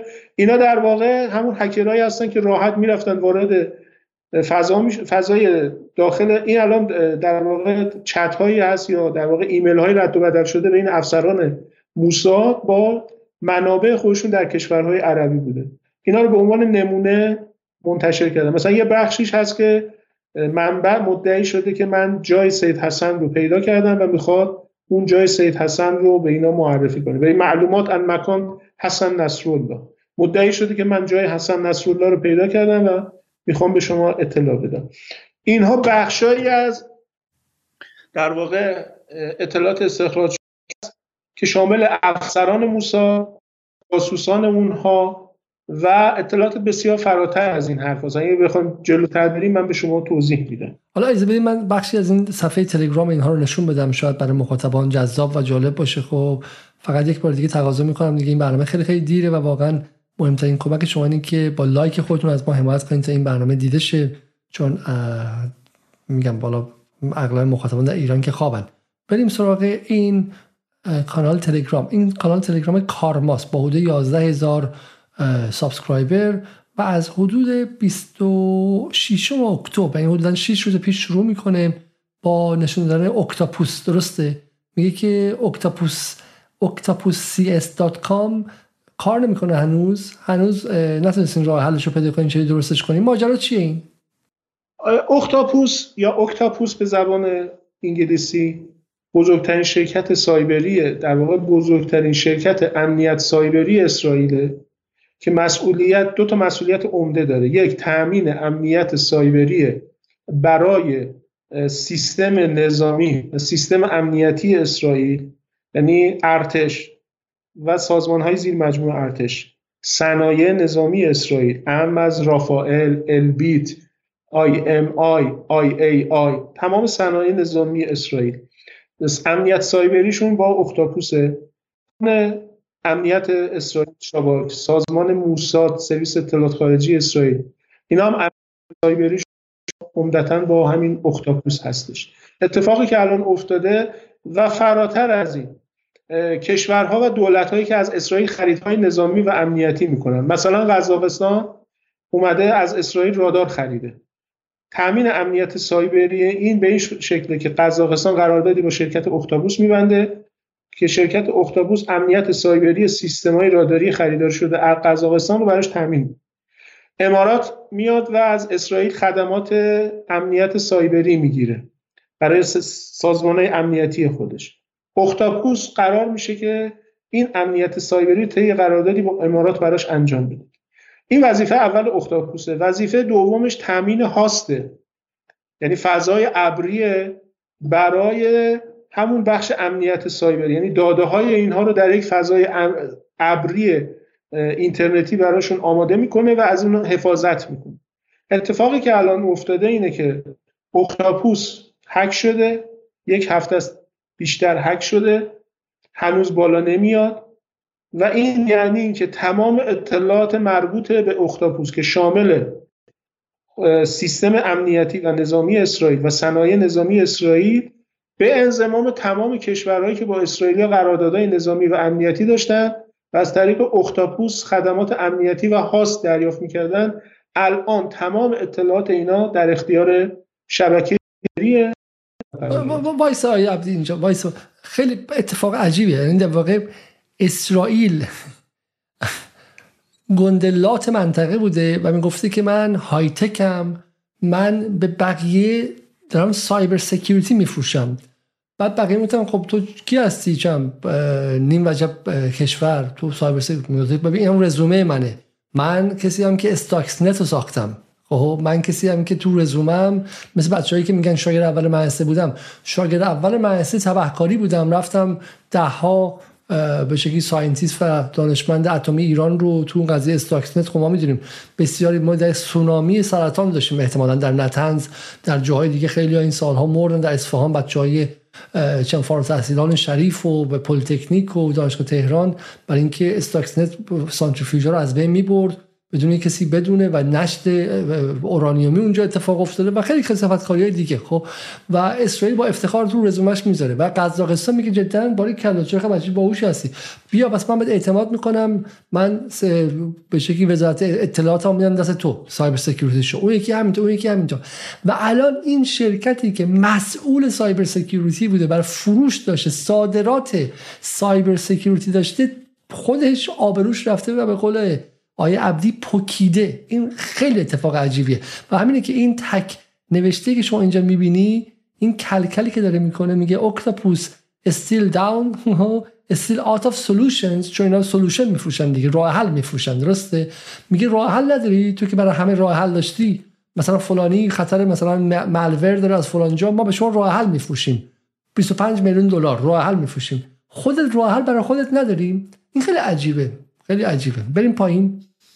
از این از 25 بعدیش هست اونو بیبیز سایبر واچینگ واچ داگ has disappointed everyone. این داستان چیه؟ این دفعه سایبر سایبر واچ داگ خودشون هم کم آورده درسته؟ این بله این در واقع همون عملیات بی بی لینوکس که اصلا اسمش رو گذاشته این اولین در واقع گام های اولین اسنادیه که ازش داره اینجا توسط کارما منتشر میشه. و میریم پایین فیلم بعد از فیلم و و داره میاد. اینا ما همینجا من به شما بعضیشون نشون میدم. در واقع اگر اشتباه نکنم ایمیل های دولتیه که مورد حک واقع شده اگر اشتباه نکنم. بله دیگه, دیگه رسما وارد خونه مردم شده درسته؟ داره همه رو قشنگ با جزئیات به همه نشون میده و ثابت می‌کنه که ادمنستریشن اینا آقای علیزاده ادمنستریشنشون در اختیار گروه هکری قرار گرفته. یعنی کاملا راحت می‌رفتن اون تو میچرخیدن هر اطلاعاتی که ضروری بوده بیرون میکشیدن. و جالب اینه که افسرهایی که تو همین فضا می‌رفتن کارشون رو انجام می‌دادن و اون در واقع سازمانی که باید تامین امنیت سایبری اینجا رو انجام می‌داده اصلا متوجه حضور این گروه هکری نشده.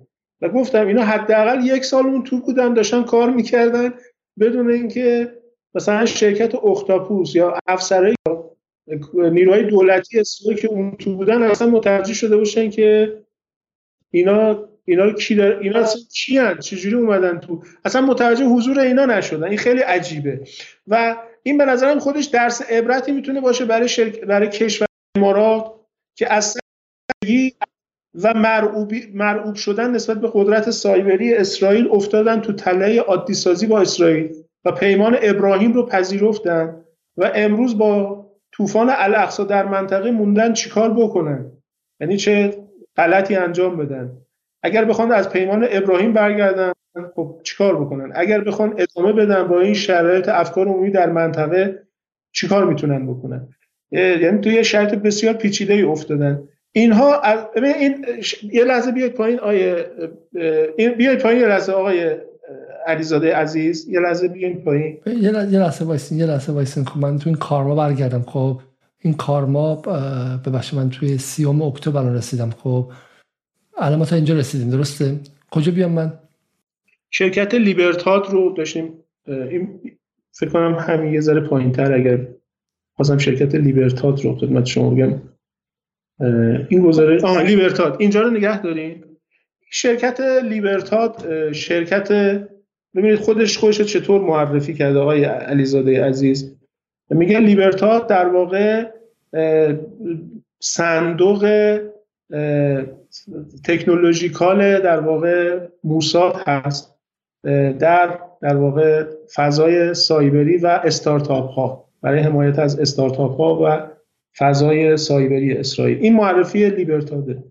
لیبرتاد الان که در واقع لیبرتاد شرکت اصلی هوش مصنوعی موساد در حوزه مهندسی افکار عمومی. عنوانش اینه که صندوق حمایت موساد در فضای فناوری های high-tech و استارتاپی هست. اما کارویژه اصلی لیبرتاد که سال 2019 به بعد با سخنرانی یوسی کوهن استارتش زده شد. یک سمپوزیومی از شرکت های استارتاپی و سایبری در تلاویو برگزار شد با دعوت خود موساد و شخص یوسی کوهن که یوسی کوهن اونجا سخنرانی کرد و گفت موساد از این به بعد از تمام شرکت های سایبری و استارتاپی که بخوان بیان اسرائیل سرمایه گذاری کنن حمایت می‌کنه و لیبرتاد رو برای این تاسیس کردن. اما کارویژه لیبرتاد فعالیت در حوزه هوش مصنوعی در راستای مهندسی افکار عمومیه. الان لیبرتاد مورد حک قرار گرفته و کلیه اطلاعات لیبرتاد الان در اختیار شبکه سایبری مقاومت هستش. یعنی سرمایه گذاری موساد از سال 2019 در حوزه هوش مصنوعی و در حوزه مهندسی افکار عمومی این اطلاعات شامل فقط عوامل انسانیش نیست شامل شگردها تاکتیک ها و در واقع تکنیک های عملیاتی مهندسی افکار اون به خصوص در حوزه شبکه اجتماعی هم هست که بخش عمدهش رو ما سال گذشته توی ماجرای زن زندگی آزادی شاهدش بودیم. بازم متوجه نمیشم. این قضیه خیلی بزرگه. چرا تو اخبار هیچی نیستش؟ من فکر می‌کنم خبرگزاری های ما یا شبکه های خبری ما هنوز اینو ندیدن. ما نه سه هفته پیش چرا؟ ما سه هفته پیش خبر داریم. ما سه هفته پیش اخباری داریم در همه جا در تایم در بلومبرگ که به شکلی در خود اکسیوس که بیا ناش من به شما نشون بدم. سه هفته پیش همون ابتدای جنگ اخباری هست درباره دخالت هکرها در این قضایا. خب ما این رو سه هفته پیش داریم و ولی بعدش بعدش کلا منتفی میشه قضیه و جالبش اینه دیگه اینکه الان باید اینا خبر رو کار کنن نه اون موقع. و من مثلا اینو به شما نشون بدم. خب ببینید شما اینجا. آز می‌خوام از شما.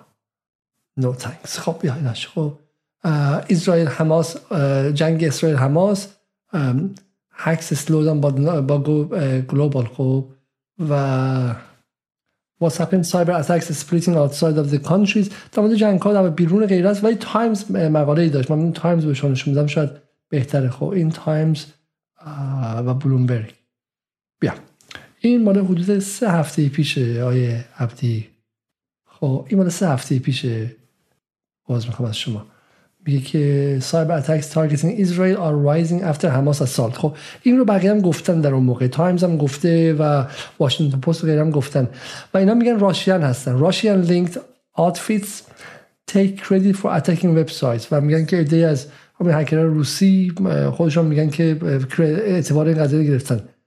ولی میگه که سایبر اتکس have had little impact so far. متخصصین میگن تاثیر چندانی نداشته. خب ولی بعد از ولی خبری شما چیزی که گفتم تکنیک تکنیک تخفیف دادن یا خفیف کردن عملیات. ببینید گزارش یودیود آخارنوت به ابری برای شما فرستادم.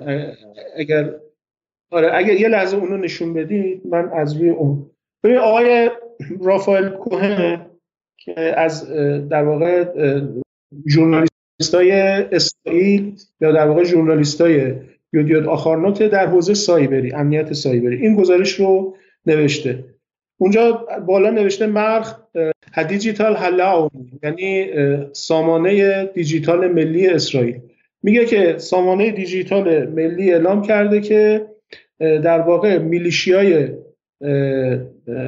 حماس یک حک سایبری سنگین رو روز هفته اکتبر مرتکب شده. حالا من بخشی از این خبر رو می‌خونم از روش. همین چیزی که این صفحه که ما داریم می‌بینیم. میگه که شرکت کلادفلر که متخصص در محافظت از وبسایت ها در برابر حملات دی دی او اس است داده هایی رو تجزیه تحلیل کرد که نشان دهنده حمله سایبری قدرتمندی بود که در هفت اکتبر علیه شبکه اسرائیل رخ داد. در حالی که فلسطینیا حوالی ساعت 6 و 30 دقیقه صبح حصار را شکستند حملات با شدت نسبتا کم حدود 100 هزار اتصال در ثانیه بود. اما حدود 45 دقیقه بعد یک حمله هدفمند و گسترده با حدود 45 یک میلیون درخواست اتصال در ثانیه آغاز شد. شدت فوق‌العاده‌ای که تا به امروز در درگیری های مشابه در گذشته مشاهده نشده.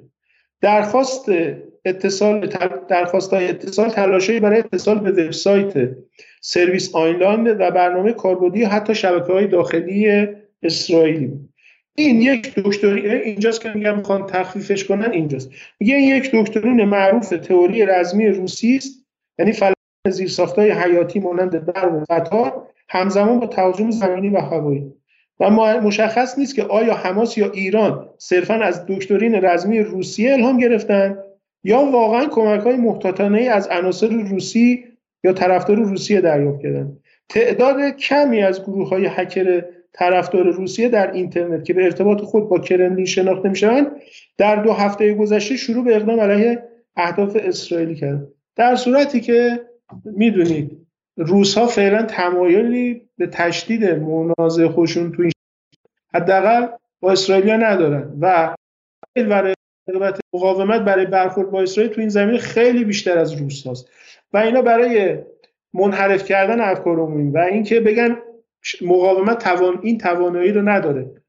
و حتما از روسا کمک گرفتن اینجاست. حالا اولا که این عملیات به DDoS ربطی نداره. DDoS شما یه سایتی رو زیر درخواست های فراوان می‌بری برای ورود و از کار میندازی. در حالی که ما چیزی که داریم می‌بینیم ورود به نه فقط ورود به به شکلی سایت های حساس اطلاعاتی امنیتی و خود امنیت سایبری بلکه سکنا گزیدن توش به قول معروف چیزی که در واقع مدت ها توش دورمنت بودن و توش خوابیدن و اطلاعات رو همینجوری کسب می‌کردن و توش بودن مثل اینکه من به شما ایمیل می‌زنم یه چیزی این که من شما رو هک کنم یه لحظه. نیم ساعت بعد شما میری پاسپورت رو عوض می‌کنی. بگین که من شما رو هک کنم شش ماه دست من باشه خب؟ بعد از طرف شما به بقیه ایمیل بزنم. بعد از طرف اون تظاهر کنم شما هستی. و اطلاعات خیلی وسیعتری رو می‌تونم بگیرم. اینا مدت ها در اونجا بودن و همین جنس اطلاعات. حالا من این چرا می‌تونیم توی اکانتمون بذاریم توی تلگرام جدال؟ برید و ببینید که چیزهایی که در این کارما برای مثال هستش واقعا عجیب غریبه. این چیه مثلا آقای عبدی؟ این ببینید این مثلا اطلاعات افسرهای ارتش که حک شده من الان داشتم نگاه می‌کردم که اگر یه بزرگ کنید من بتونم ببینم. ببینید الان اسم و مشخصات افسر یا اون نظامیه. تاریخ تولدش هست. فکر می‌کنم این بعد شماره کد ملیش باید باشه اگر اشتباه نکنم. اینجا در واقع در این بخش بخشیه که خدمت می‌کنه. مثلا نوشته اگف پیکتیوی لتیو لتیو. در واقع بخش های مختلفی که اینها دارن فعالیت می‌کنن رو مقابلش نوشته و ایمیلشون. خاصات یک نظامی که قابل احساس از سامانه ارتش اسرائیل شامل اسمش، درجهش، شماره تماسش، کدش و بخشی که داره مشغول خدمت همه الان در اختیار این گروه هست. خیلی اصطلاح جالبی کار میگه که بی بی سایبر آیرون دوم دیفنس مساوی با آیرونیک دام دیفاینس خب و واقع میگه که اون گنبد آهنین سایبری یاهو has wretchedly failed. به صورت خیلی زلیلانه فرو ریختش و از بین رفت. در واقع آیرون دوم و گنبد آهنین سایبری نتانیاهو رو از بین برده. این خیلی خیلی نظام نکته جالبیه. و حالا اینجا میگه که here are some warmongering minions این آیسته این هم که دیگه در واقع انتشار اسامی و عکس عکس های عکس های پرسنل کارت, کارت بانکی کارت ملی کارت تصدیق رانندگی یک شخصیت رو انتخاب کردن از بین تمام اینا. انواع اقسام کارت هایی که این آدم داشته گواهینامه رانندگیش کارت ملیش گذرنامهش همه رو گذاشتن که در واقع غیر از اطلاعاتی که اونجا هست که شامل اسم و کد ملی هستش هست هویتیش هم همه در اختیار این گروه هکری قرار گرفت. بریم سر اهمیت این قضیه و اینکه آیا واقعا اونقدر مهم هست که نتانیاهو مثلا بخواد تاکتیکش رو عوض کنه و مثلا چون همه ادعاشون اینه که ما تا زمانی که نتانیاهو جنگ رو ادامه بده ما هم ادامه خواهیم داد. خب؟ آیا واقعا اونقدر برای نتانیاهو اهمیت داره این جنس اطلاعات برای ارتش اسرائیل؟ یا اینکه نه دیگه می‌دونن که ضربه رو خوردن و دیگه تاثیر در ادامه جنگ نداره. واقعیتش اینه که به نظر من آقای علیزاده هنوز ارزیابی این شکست اطلاعاتی و سایبری که همونجور که اون توییت SRX پتریوت اشاره می‌کنه بزرگترین عملیات حک قرن 21 هنوز به نظرم ابعادش کاملا ارزیابی نشده و این شکست اطلاعاتی و سایبری می‌تونه حتی از ابعاد شکست نظامی اسرائیل فراتر و بزرگتر ارزیابی بشه. چون اطلاعات در واقع از زمانی که آلوین تافلر کتاب جابجایی در قدرتش رو نوشت و جنگ های آیندهش رو نوشت و تو این کتاب تمدن نوین بود. یک کتاب دیگه هم داشت. تمدن نمی‌دونم چی چی اسمش الان خاطرم نیست.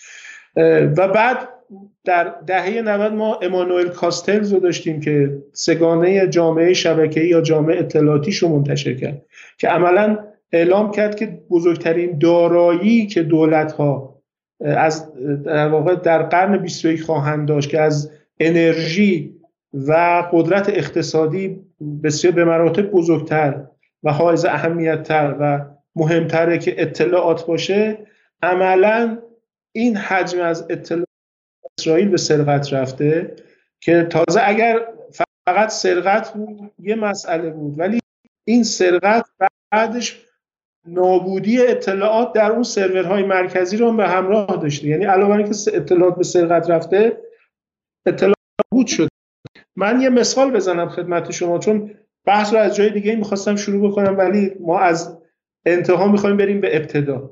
ببینید آیا علیزاده من اول یه مقدمه کوتاه بگم یه مثال بزنم که این ابعاد این ماجرا مشخص بشه.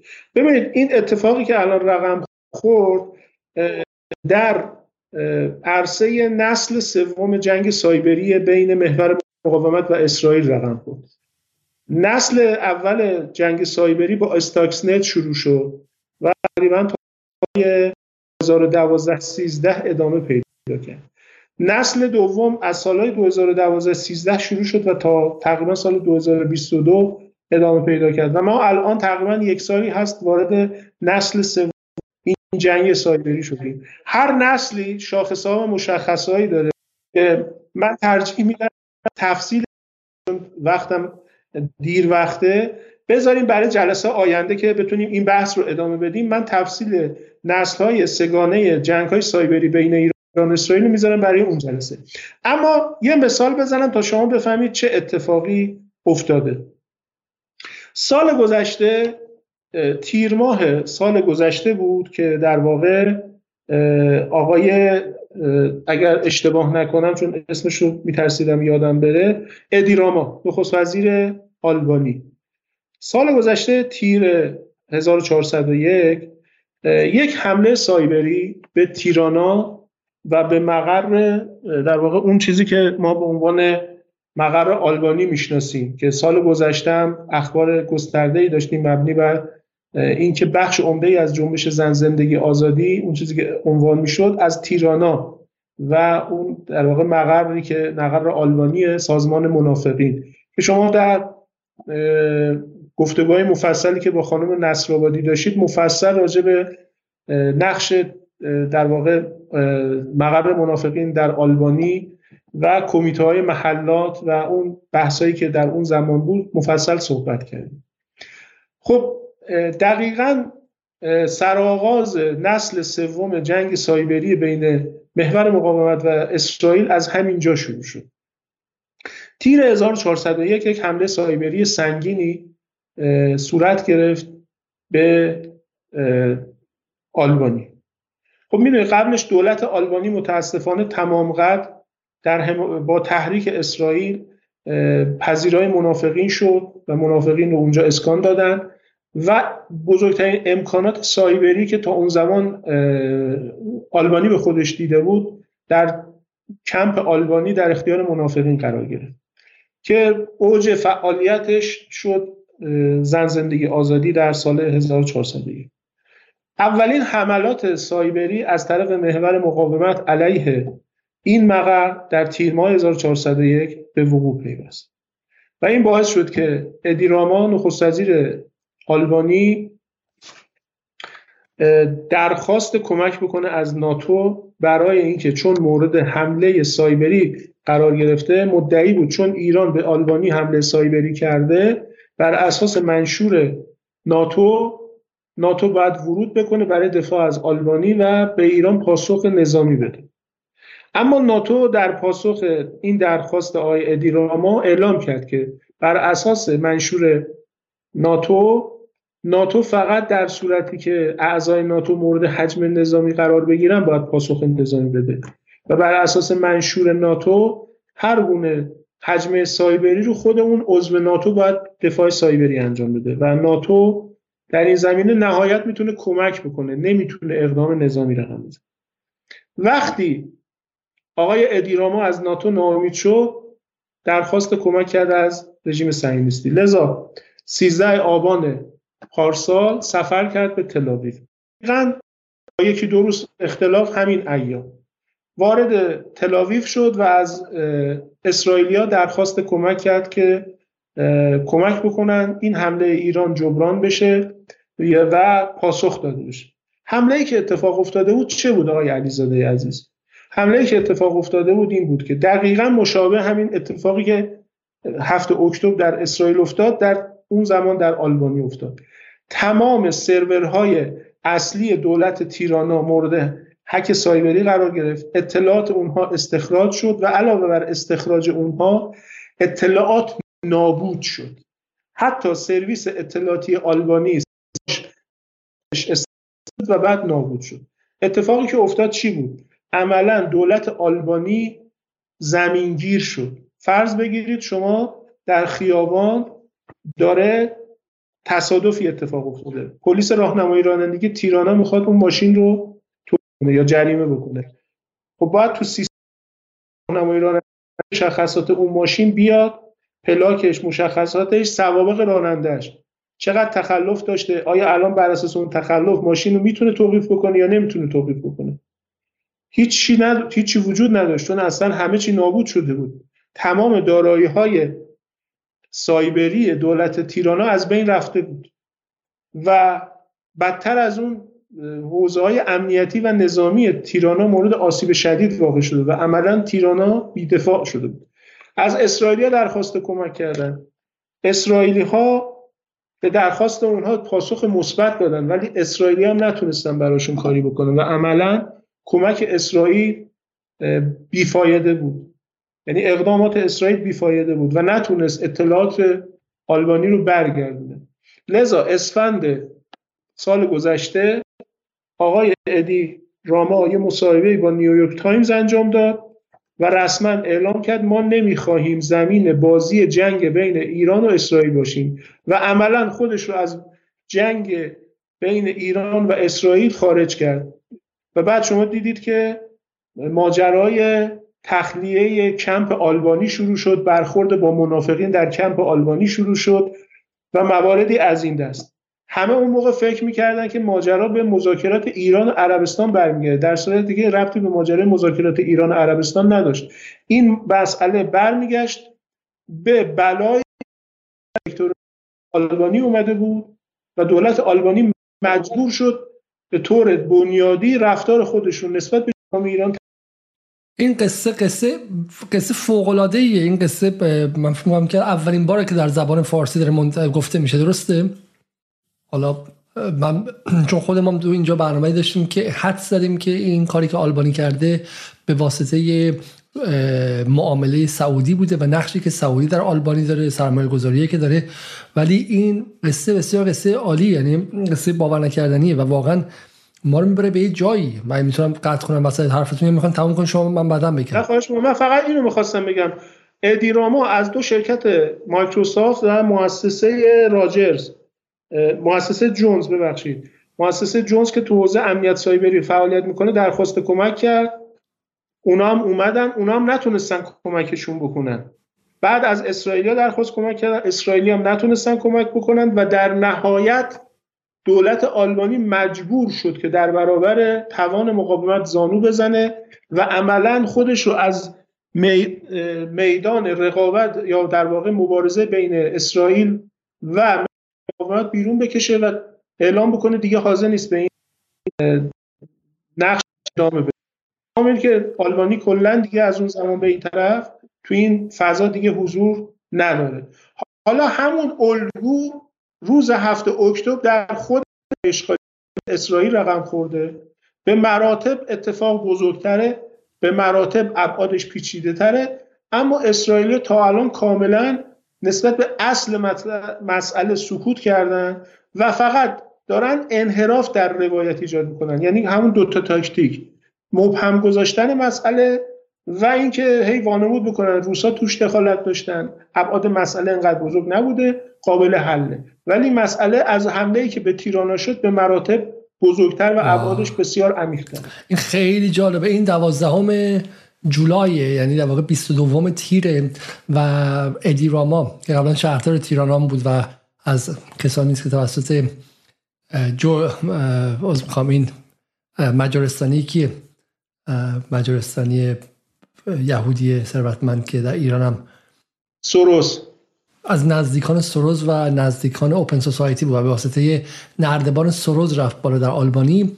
ادی راما در در 22 تیر امسال میگه که آلبانی شکایت می‌کنه از اینکه آمریکا براشون بودجه کافی برای دفاع سایبری قرار نده و اینا عاجز شدن. یعنی این عجز آلبانی یعنی رفته اتحادیه اروپا رفته به ناتو رفته به آمریکا. ما اون موقع فکر می‌کردیم که این داره هوچیگری می‌کنه. خب و داره به شکلی شامورتی بازی در میاره که آی وای بیا ایران داره منو می‌زنه و غیره.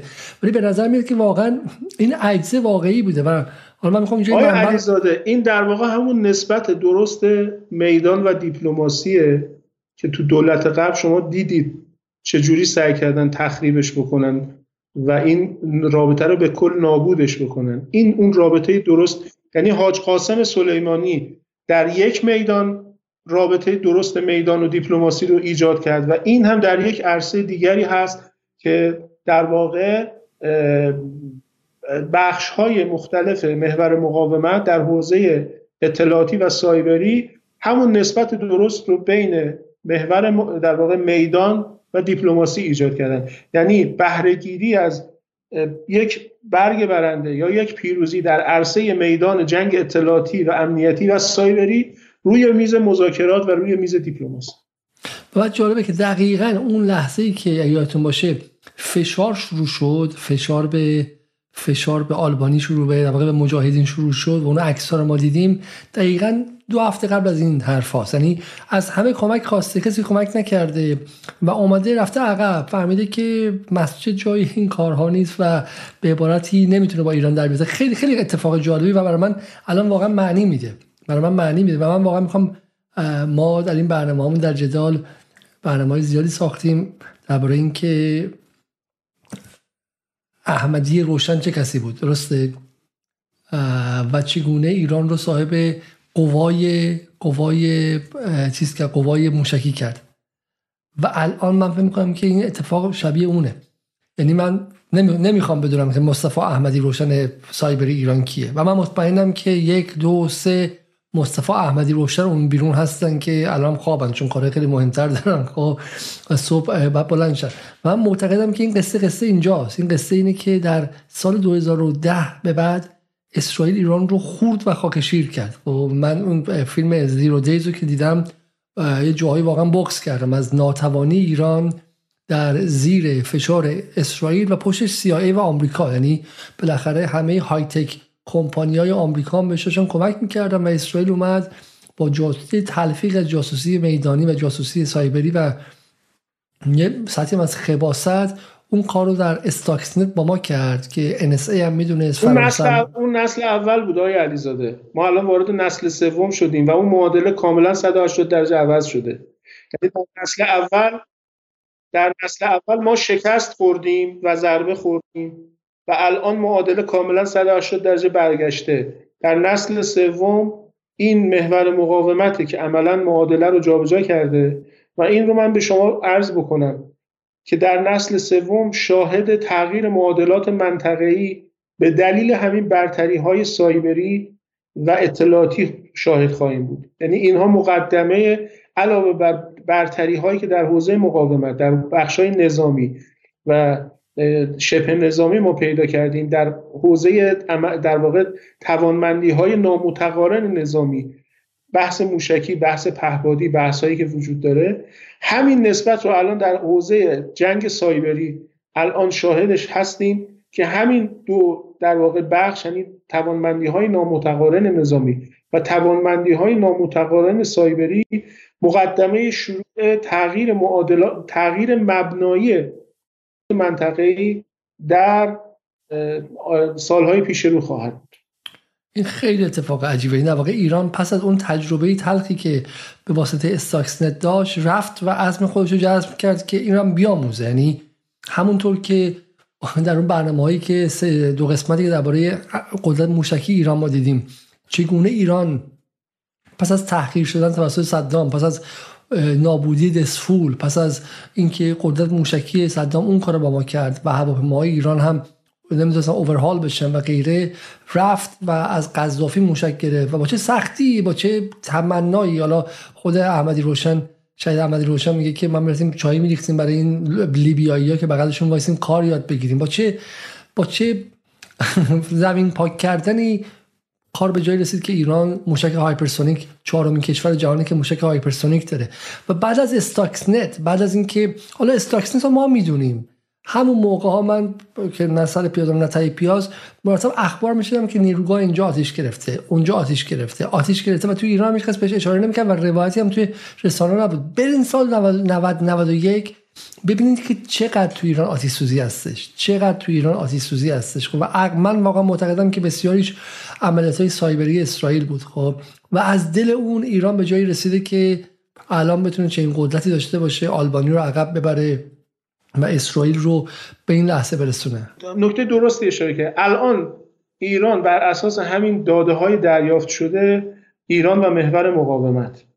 چون این اطلاعات بین تمام شبکه توضیح شده. یعنی همه این اطلاعاتی که استخراج شده بین کل شبکه شیر شده در واقع توضیح شده. همه مقاومت از این اطلاعات الان برخورداره. بر اساس این اطلاعات به این در واقع رسیده که برتری که صهیونیست ها موساد در طی سالهای گذشته داشتن بیشتر از اینکه متکی به عوامل انسانی بوده باشه به دلیل برتری های فنی و تکنیکال بوده. و الان دیگه اون برتری تکنیکال دیگه وجود نداره. و این بزرگترین آسیبی که و اتفاقا جالبه بدونید که ها عکس این رو وانمود می‌کنن یعنی در سریال تهران تمام تلاش این بود که به ما این رو القا بکنه که اسرائیل دست برترش در حوزه اطلاعاتی به این برمیگرده که در جای جای ایران جاسوس داره. در گزارش که روننبرگمن منتشر می‌کرد یا مستندهایی که شبکه کانیازه اسرائیل منتشر می‌کرد طی این سالها دائم می‌خواستن این رو به من القا بکنن. گزارش های چیپ و سبکی که ایران طی این سالها دائم توسط اتاق فکر خود میشه و توسط اون نریتور دائمی و همیشگی ایران اینترنشنال قرائت میشه. همش می‌خواست این رو به من و شما القا بکنه که برتری موساد به این برمیگرده که در هر کجا که شما فکرش هم حتی نمی‌تونید بکنید یک جاسوس موساد و یک منبع موساد وجود داره. ولی الان بر اساس این اطلاعات اطلاعات هک شده این 11 ترابایت اطلاعات هک شده. این دریافت ایجاد شده عموم این بر اساس اطلاعات فنی و جاسوسی فنی حاصل شده. به مبنای اطلاعات انسانی باشه. البته حتما اطلاعات انسانی هم بوده. اما این به این معنا نبوده که به خاطر این بوده که موساد در همه جای ایران جاسوس داشته. نهادها جاسوس وجود داشته. عموم اینا از در واقع حکای سایبری صورت می گرفته و جاسوسی سایبری محقق می شده این الان بر اساس اطلاعات استخراج شده این اون توانمندی که موساد یک دهه گذشته داشته که تو ترور ازش استفاده کرده در ترور شهید فخری زاده در انفجار نتنز یا در موارد یا در آتش سوزی که شما اشاره کردید. آتش کارخانه در پالایشگاه در جای مختلف ایجاد می شده عموما از طریق همین در واقع توانمندی های سایبری موساد و دیگر سیستم های اطلاعاتی اسرائیل بوده. الان متوجه شدن که برخلاف این رو اسرائیل القا می‌کرده و سعی می‌کرده یه جوری این توهم این نگرانی رو این بیاعتمادی رو در ایران دامن بزنه که همه جاسوس اسرائیلن و در جای جای ایران پر از جاسوس اسرائیل. و این جالبه دیگه برای اینکه این نتانیاهو در واقع هرچی که اونجا اعتبار گرفته بود رو الان باید در اینجایی از دست بده. یه سوالی که هست که چرا کسی در اون محور مقاومت نمیاد؟ مثل همون تکنیکی که نتانیاهو استفاده کرد و این رو به شکلی در بوق و کرنا کنه و به شکلی تبدیلش کنه به یه سلاح رسانه‌ای. چرا از نظر رسانه اینقدر خاموش قضیه؟ والا این همون درد همیشگیه که ما آقای علیزاده همیشه داریم میگیم دیگه. علا رقم بودجه های کلانی که وجود داره. علا رقم شبکه های بزرگی که پرتمطراقی که ساخته شده کارکنان زیادی هم که به خودش اختصاص داده بودجه بسیار خوبی هم دارن. ولی متاسفانه اون کارایی لازم در حوزه اثر بخشی و رسانه ای رو ندارن. شما بارها راجبش تو برنامه های خودتون صحبت کردید. من هم در حد بزاعت خودم صحبت کردم. و یه مسئله دیگه هم همین بحث اولویت شناسیه دیگه. ما الان در قلب طوفان الاقصا در کنار اون جنگ یک جنگ رسانه ای داریم و الان اتفاقا جای این روایت به شدت خالیه. برای هم تقویت روحیه و اینکه نشون بدیم محور مقاومت چقدر توانمنده. و این متاسفانه همونجور که شما گفتید پرس تیوی بخشیش رو اعلام کرده. حتی بعضا خبرگزاری داخلی هم خیلی جسته گریخته بهش پرداختن ولی اهمیت مسئله رو واقعا متوجه نشدن کدوم کدوم پرس تیوی پرس تیوی که من الان شما داشتین می‌گفتی زدم که نشون بدم خب و با این روبرو شدم آیه عبدی عزیز. خب من بودم پرس تیوی رو شما همینجا داشتین می‌گفتی من برم برای دوستان بیارم و دیدم که این پرس تیوی اینه. پرس تیوی ایناش. This website has been seized. این وبسایت به توقیف در اومده پرسیوی که حتی یه وبسایت از خودش نداره. وبسایت نداره وبسایت. خب همین حالا بگذاریم از این. ولی من تعجب می‌کنم من رسانه های روزنامه های چاپ تهران فردا صبح جمعه است.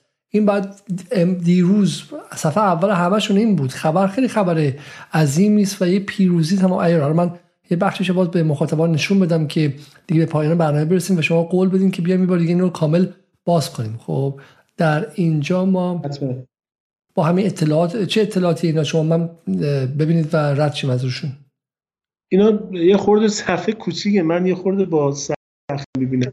اینا همه بازخورده. جالبه اینا بازخورده. همین ماجرای بی بی لینوکس در سایت ها و رسانه های خارجی از اینا در واقع بازخوردهای اون ماجراست. ولی اصلا در رسانه های داخلی حتی به اندازه اینها هم بهش پرداخته نشد. راجبش صحبت نشد متاسفانه. Unveiling the BB Linux Viper, a new cybersecurity menace targeting Israeli systems. خب و و بعدی در هکر نیوز اغلب تو چیزای هکرها و در واقع بحث های تکنیکی بیرون اومده. و این رو بعد ابعاد راهبردیش پرداخته نشده اصلا. یعنی بحث های تکنیکی و حوزه سایبری صرف شگردها و اینها پرداخته میشه. ابعاد راهبردی و منطقهش اصلا بهش خیلی پرداخته نشده. حالا فکر می‌کنین که این یه سوالی باری من سوالم تکرار می‌کنم. چه نقشی داشته باشه در ادامه جنگ؟ والا من یه چه واقعیت رو به شما بگم آقای علیزاده. حجم اطلاعات حک شده انقدر بالا که در این وضعیت در این وضعیت جنگی شاید نمیشه انتظار داشت که بشه از همه اینها استفاده کرد. بخش عمده از این اطلاعات به نظرم بهره برداریش شاید حتی بیفته بعد از ماجرای طوفان الاقصا ولی همچون که خدمت شما عرض کردم اثراتش رو حتما ما در تغییرات مبنایی معادلات منطقه‌ای طی یکی دو سال آینده حتما شاهد خواهیم بود. شما فقط این فاز رو در نظر بگیرید که عملا موساد به عنوان بازوی امنیتی و اطلاعاتی خارجی اسرائیل تمام شبکش رو از دست داده و عملا دیگه نمی‌تونه از اونها بهره برداری بکنه چیکار می‌تونه بکنه؟ چه اتفاقی رو می‌تونه رقم بزنه؟ و بخواد شبکه های جدیدی بازسازی بکنه با این آسیبی که دیده با یکی دو سال این حل نمیشه. حداقل چند سال وقت باید مصروفش کنه که بتونه یه شبکه های جدیدی رو بازسازی بکنه. که اونم عملا کلی فرصت رو ازش می‌گیره. این تازه در حوزه موساده در حوزه داخلی شاباک به همین نسبت در حوزه ارتش به همین و این قطعا اولین اثرش رو در کاهش توانمندی های نظامی و حتی صنایع نظامی اسرائیل به نظر من خواهد گذاشت. و اگر این به درستی با پیدا کنیم همین برنامه که ما با هم رفتیم اگر این بازخورد خیلی از که با اسرائیلیا قرارداد بستن مجبورن قراردادشون رو لغو بکنن به خاطر که الان تمام اون اطلاعات در اختیار محور مقاومته. الان در واقع یه به قول معروف یه کرفیو یه حکومت نظامی خبری به وجود آورده اسرائیل.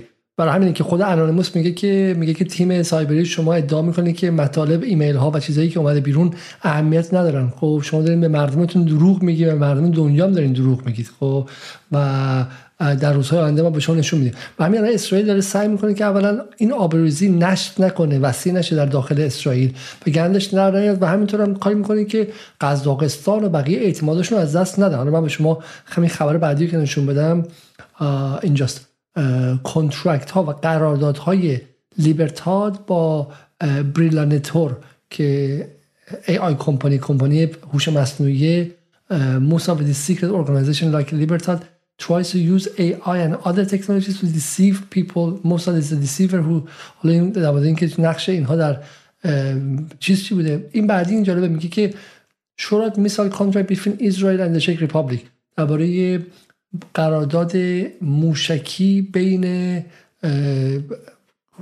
جمهوری جمهوری چکه بله خب to the whole world بی your life doesn't matter بعدی یعنی احتمالا خیلی از این قرارداد باید کنسل شه اگر روشون درست فعالیت شه. درسته؟ اینم که نشون داده که عملا می‌تونه حتی رو پیمان ابراهیم اثر جدی بذاره. چون گفتم مبنای رابطه امارات مثلا با اسرائیل همین بحثای امنیت سایبری بود. یعنی از اینجا شروع شد.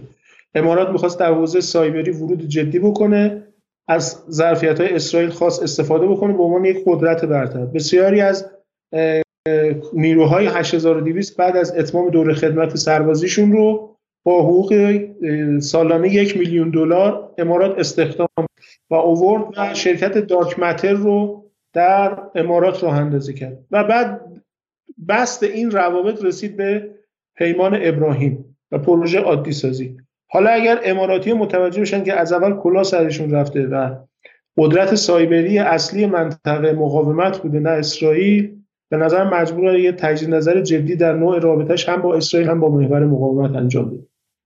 این خیلی جالبه. من به شما یه مقاله دیگر عیزه دارم نشون بدم که ببینید که میگم ایران از دل چه فضایی اومده و اولا حالا فردا باز الان ایران اینترنشنال رو بگن که چون الگوریتمشون اینجوریه که نه خبری نیست چی کجا اصلا ما چیزی نمی‌دونیم.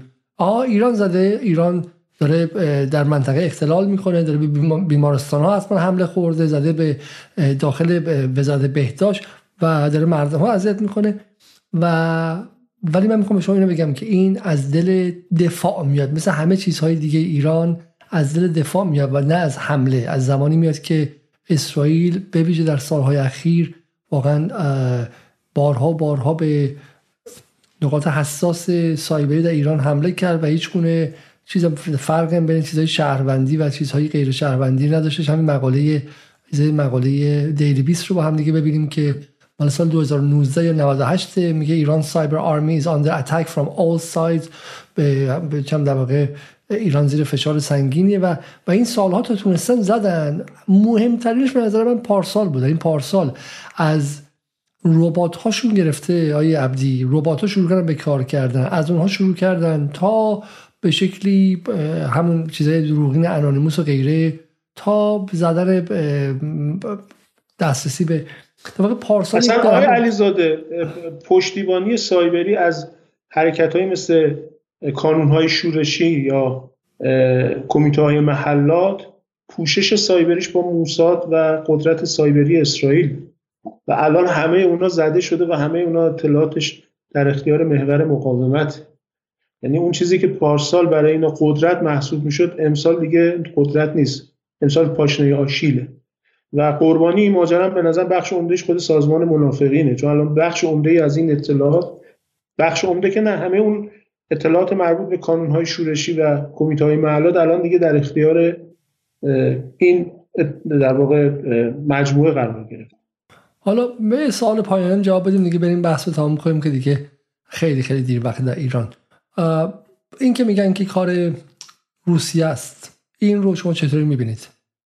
ببینید واقعیتش رو بگم خدمت شما. اول اینکه به نظر من روسا در حوزه در حوزه انگیزه خیلی انگیزه ای برای نمی‌دیدن. تا هنوز انگی اون انگیزه ای که بخوان یک همچین حرکتی علیه اسرائیل انجام بدن رو ندارن. درسته پوتین و روسیه از اسرائیل ناراحت دلخور در ماجرای جنگ اوکراین. اتفاقات جنگ اوکراین به وقوع پیوسته. ولی نوع رفتار تا الان نشون میده که علاقه به تشدید تنش با اسرائیل از یک حد کنترل شده بیشتر نداره. و می‌خواد در همون یک سطحی که تلافی بکنه اگر اسرائیل حرکتی انجام میده بتونه ما به یک واکنشی نشون بده و تلافی بکنه بیشتر نبوده. لذا این حرکت که عملا یک جور حرکت در واقع تضعیف بنیادی حاکمیت سیاسی هست حاکمیت سیاسی و امنیتی و نظامیش هست. به نظر من روسا در این سطح انگیزه ندارن برای ضربه زدن به اسرائیل چون به هر جد در محاسبات اونها ملاحظاتی نسبت به اسرائیل وجود داره. دوم اینکه این بخشی از روایت طرف اسرائیلی و غربی است برای تخفیف قدرت سایبری نیروهای مقاومت یا محور مقاومت که در واقع نشون بدن که حاضر نیستن تمکین بکنن قبول بکنن که اونها هم به همچین قابلیت های دست پیدا کردن. لذا بهترین کار حواله دادن مسئله به سمت روس هاست که تقریبا طی یک ده و نیم گذشته هر اتفاق سایبری در اروپا و آمریکا افتاده همیشه منتصبش کردن به روس ها فارغ از اینکه حالا درسته یا غلطه ولی تقریبا تو تمام این سالها همیشه روسیه متهم اصلی بوده و الان هم به نظر هم می‌تونه بخشی از همون پروژه انگزنی یا اتهامزنی به روسیه و در واقع تهدیدسازی از قدرت سایبری روسیه باشه. مسئله سوم اینه که بیشترین انگیزه برای ضربه زدن به رژیم صهیونیستی در جهان از آن محور مقاومت. و محور مقاومت طی یک دهه گذشته در تمام حوزه ها سعی کرده سرمایه گذاری جدی بکنه.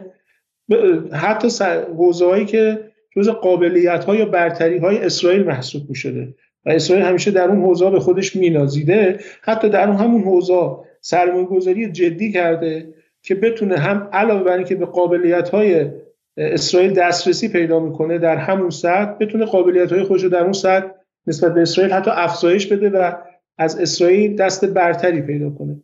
و یکی از اون ارزها که جمهوری اسلامی طی یک دهه گذشته بلکه بیشتر بعد از ماجرای استاکسنز به این طرف آسیبای خیلی شدیدی دید و نیاز بود که در این حوزه اول در حوزه پدافند بتونه خودش رو توانمند بکنه و بعد از حوزه پدافند به آفند ارتقا پیدا کنه. یکیش حوزه سایبری بوده که خب هم از طرف اسرائیل هم از طرف آمریکا آسیب های شدیدی طی 15 16 سال گذشته متوجه ایران شده و محور مقاومت و تو این حوزه هم سرمایه‌گذاری شدیدی صورت گرفت.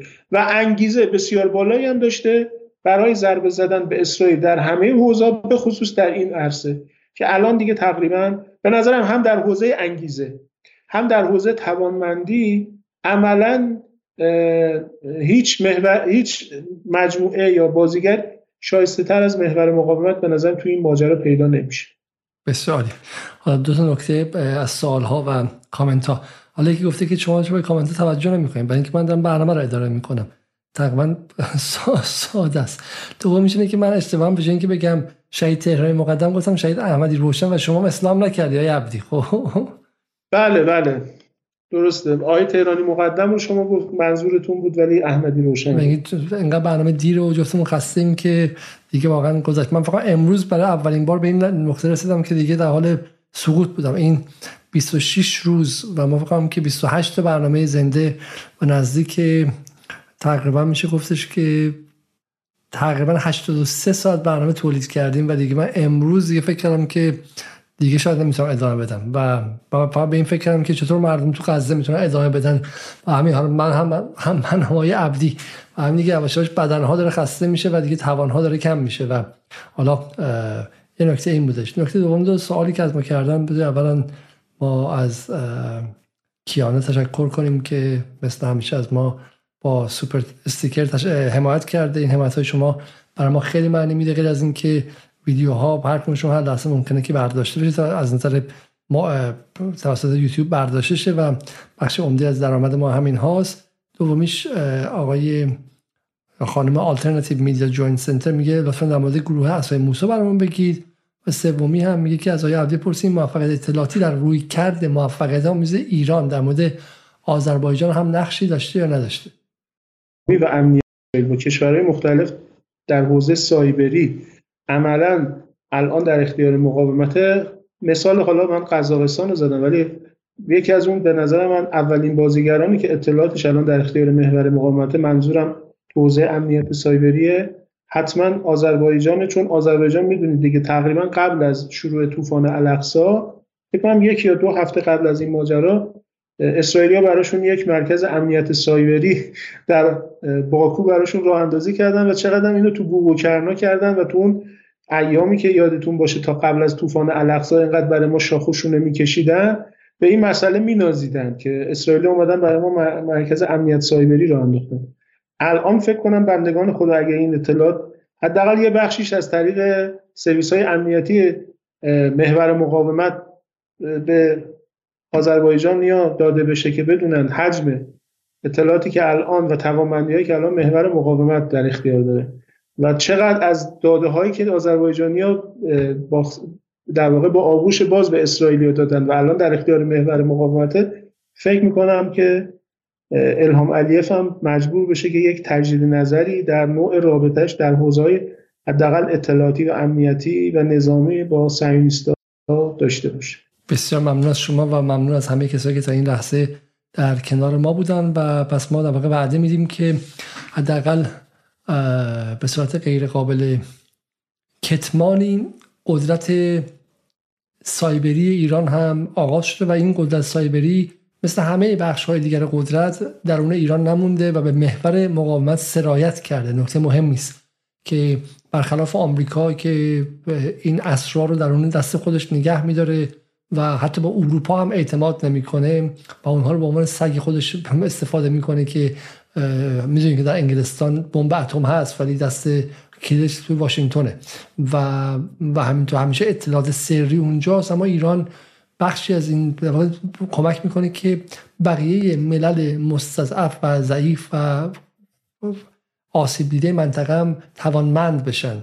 نه توانا به معنی اون مؤسسه های دروغین فان گرفته از طرف NED و استیت دپارتمان آمریکا که برای تخریب کشورها استفاده میشه نه توانمند بشن و اینکه بتونن از خودشون دفاع کنن. و الان بخش های مختلف جبهه مقاومت هم می‌تونن این کارو کنن. و همین نه فقط حالا ممکنه که با تبادلاتی با روسیه داشته باشن اما این گونه اطلاعات اونقدر سنگینه که هیچ کس به کس دیگری نمیده. مطمئن باشه اگه روسیه می‌تونست داشته باشه این حک رو انجام میده و در جیب خودش نگه میداشت اطلاعات رو و باش معامله می‌کرد. نه اینکه بخواد در اختیار مثلا به شکل علیزاده بخشی از این همکاری ها برمیگرده به همکاری های اسرائیلیا با اوکراینیا.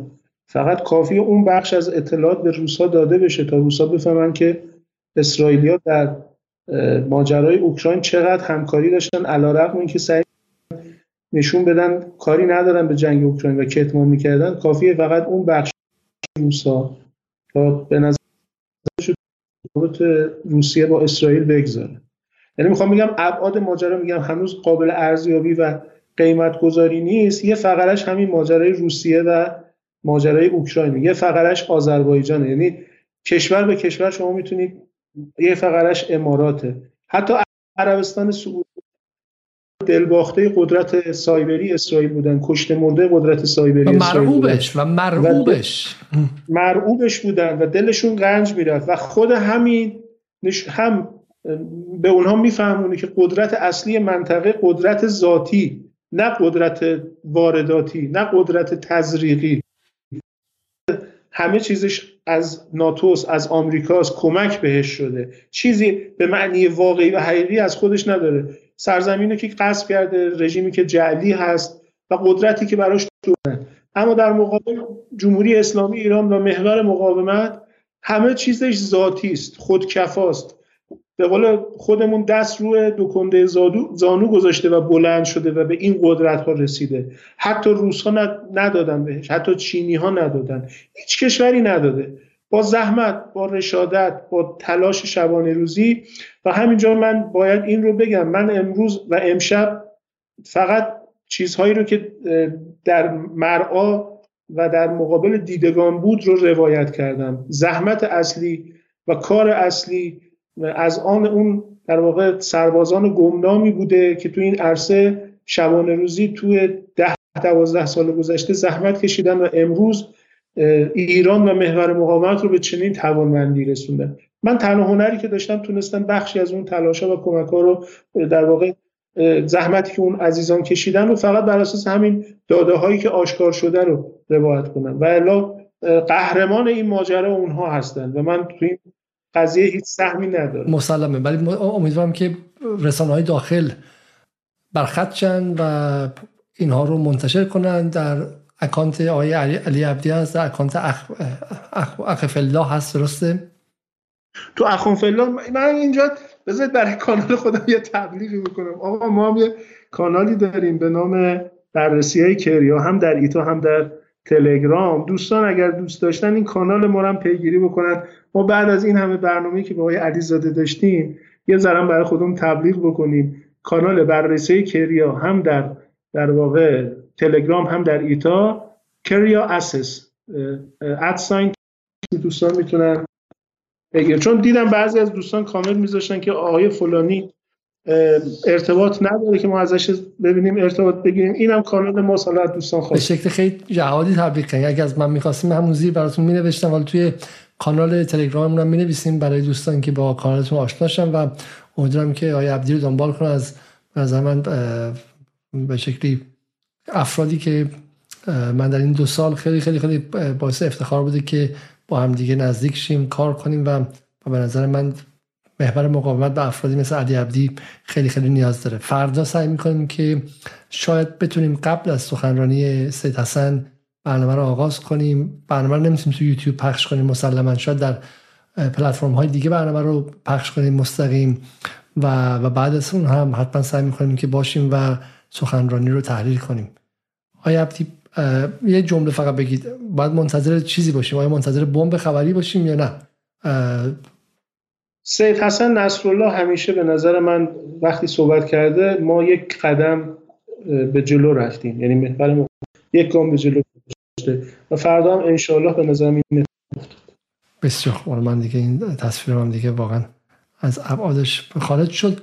من خدافزی می‌کنم. فقط قبلش خواهش می‌کنم که برنامه رو حتما حتما قبل از رفتن لایک کنید و یک خواهش دیگه اگر برنامه رو می‌بینید ولی هنوز زحمت عضویت رو به خودتون ندید واقعا تقاضا می‌کنم که عضو کانال شید چون سخته باید یه ایمیل بسازید و غیره ولی حدود یک دقیقه دو دقیقه بیشتر از شما وقت نمی‌گیره ولی کمک بسیار بسیار بزرگیه و ما واقعا داریم سعی می‌کنیم که به 50 هزار نفر برسیم و این بزرگترین کمک شما به ماست. تا فردا شب بخیر و خدا نگهدار.